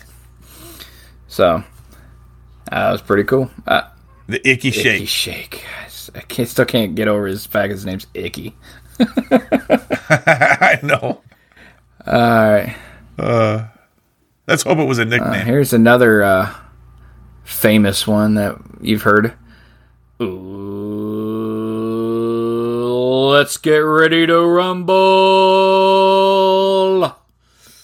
We've talked about this man on the podcast before. What's his name Michael again? Michael Buffer has been using this trademarked catchphrase since 1984, which is a lot further back than I would have thought. yeah, that seems farther back. yeah. He said he drew inspiration from Muhammad Ali, who used to say, I'm so pretty, I'm ready to rumble. Rumble, young man, rumble. So, Okay. so that, All right, Michael So that's where he got it from, and dude is just cleaning up with that that catchphrase. So, Go on with your bad self, Mr. Buffer. all right, this one's kind of dumb, but and a lot of people recognize it the second they hear it. It's the mint julep and the fancy hats at the Kentucky Derby. The mint All right, now the mint julep is easy to figure out because Kentucky is whiskey country. You got Jim Beam and Jack Daniels. Well, Jack Daniels, Tennessee. I'm sorry, but you have Jim Beam uh, right there in Kentucky, and uh, Maker's Mark there in Kentucky. And so uh, the whiskey one makes sense, but the big hats. Explain the big hats Oh, and the, the the mint julep has been the official drink of the Kentucky Derby since the 1930s. The fancy hats go all the way back to 1875 when the people putting on the Derby were copying the well dressed spectators at races in England and France. They were very stylish back then, but faded from popularity, but still, the fancy hats remained a staple at the Derby. Yep. And if you are a lady, you do not want to go to the Kentucky Derby without a fancy hat. You will be Oh, dude! ostracized. I mean, I can't imagine those sitting next to somebody. You got hats bumping into each other everywhere because they're 14 Right, feet wide, right. and they're, they're fun to look at. uh, I actually, Sarah and I and my mom took a little uh, tour of Churchill Downs, where the Kentucky Derby's held. Really? Okay. And they have a lot of the famous hats over the years that on display at the back there. Nice. So that was, that was kind of cool to see that. awesome. All right. This one I told you I was going to do that you weren't thrilled about, but the Lambeau Leap. The celebration was popularized after Green Bay Packers player LeRoy Butler jumped into the Lambeau Field bleachers after scoring a touchdown from a fumble recovery against the Los Angeles Raiders on December 26, 1993, and has become a Packers tradition ever since. and I'm so glad that other teams are stealing it. Normally, I would be like, "Oh, you can't do that. That belongs to them. You can't, you know, Houston. You can't have a terrible towel. That's Pittsburgh's thing, and you know it. Stop stealing their stuff." I hope every team does a Lambeau leap. I hate Green Bay. Uh, there's nothing they should have. Nothing of theirs should matter. I don't want anything. I don't want them to have any nice Dude, things. if I was a pro football player playing against the Packers, against the Packers, and I score a touchdown, I'm running, jumping into the stadium. I don't care. if- I, you're gonna get beer dumped I on don't you. care. It's just great. I I would do. I would. yeah, do they it can beat the crap out of me all they want. I got pads on. I've got a helmet on, shoulder pads right. I'm doing it too. Uh, the disrespect though would be so much fun. It'd be like when T.O. was playing for the uh, the 49ers and he caught that pass and he ran out and spiked the ball on the star yeah. in Dallas Stadium. Oh yeah. and then uh, like Moose Johnson or somebody came up and just laid him out. So yeah. You see, he tracked what's going on and ran out there and hit him full speed. Love it. But yeah, the Lambeau leap. All right, next one, another quick one. The medals that are given out at the Olympics. They have been given out to the winners at the Olympics since the inaugural Olympics took place in 1896 in Athens. However, the first gold medals weren't given out until the 1904 Olympics in St. Louis. They were giving out silver medals and an olive branch to the winner back in 1896 and 1900. Okay. In 1900, they had rectangular medals, and they weren't round. They've been round ever since. Did you know that Olympic athletes who receive a medal have to pay taxes on the worth of the uh, medal that they That received? is so stupid. It is a gift. it's a financial increase. it is a gift. Yeah, it's a financial increase. No, it's a. It's. Yep. Uh, I, I earned this. Go away. All right. Uh. Last one I have, and it's tailgating. Following the advent of wooden sided station wagons in the 1930s, fans used the rear fold down tailgates as seats or buffet tables. Thus, pregame partying was increasingly called tailgating. While some credit Yale Sports Information Director Charlie Loftus, it's not clu- clear who, if anyone, coined the term. Huh. How when when was it again? Say it again. When, what was the year? Uh, 1930s. Okay, wow. That seems farther back than I would have guessed. I would have guessed tailgating was a more modern thing. Yeah. Have you ever gone through and tailgated at a at a football game, Terry? It's an experience. We went. I've been to. Uh, the only time I ever got to really tailgate was when the Bears were playing in Champaign because they were redoing Soldier Field.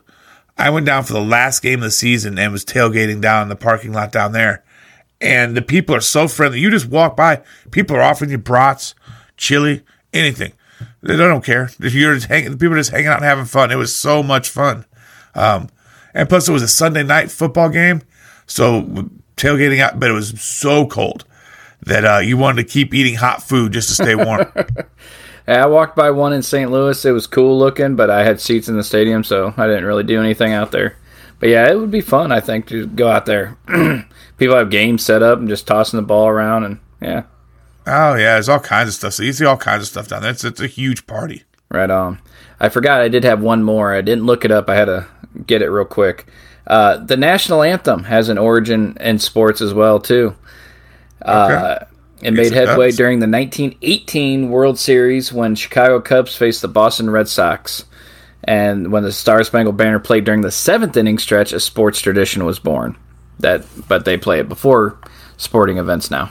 and it's actually one that's coming under fire. There's lots of people who are, who are, well, I guess maybe not lots. There's a vocal minority of people who are pushing to have that removed from pregame uh, Why am I not surprised?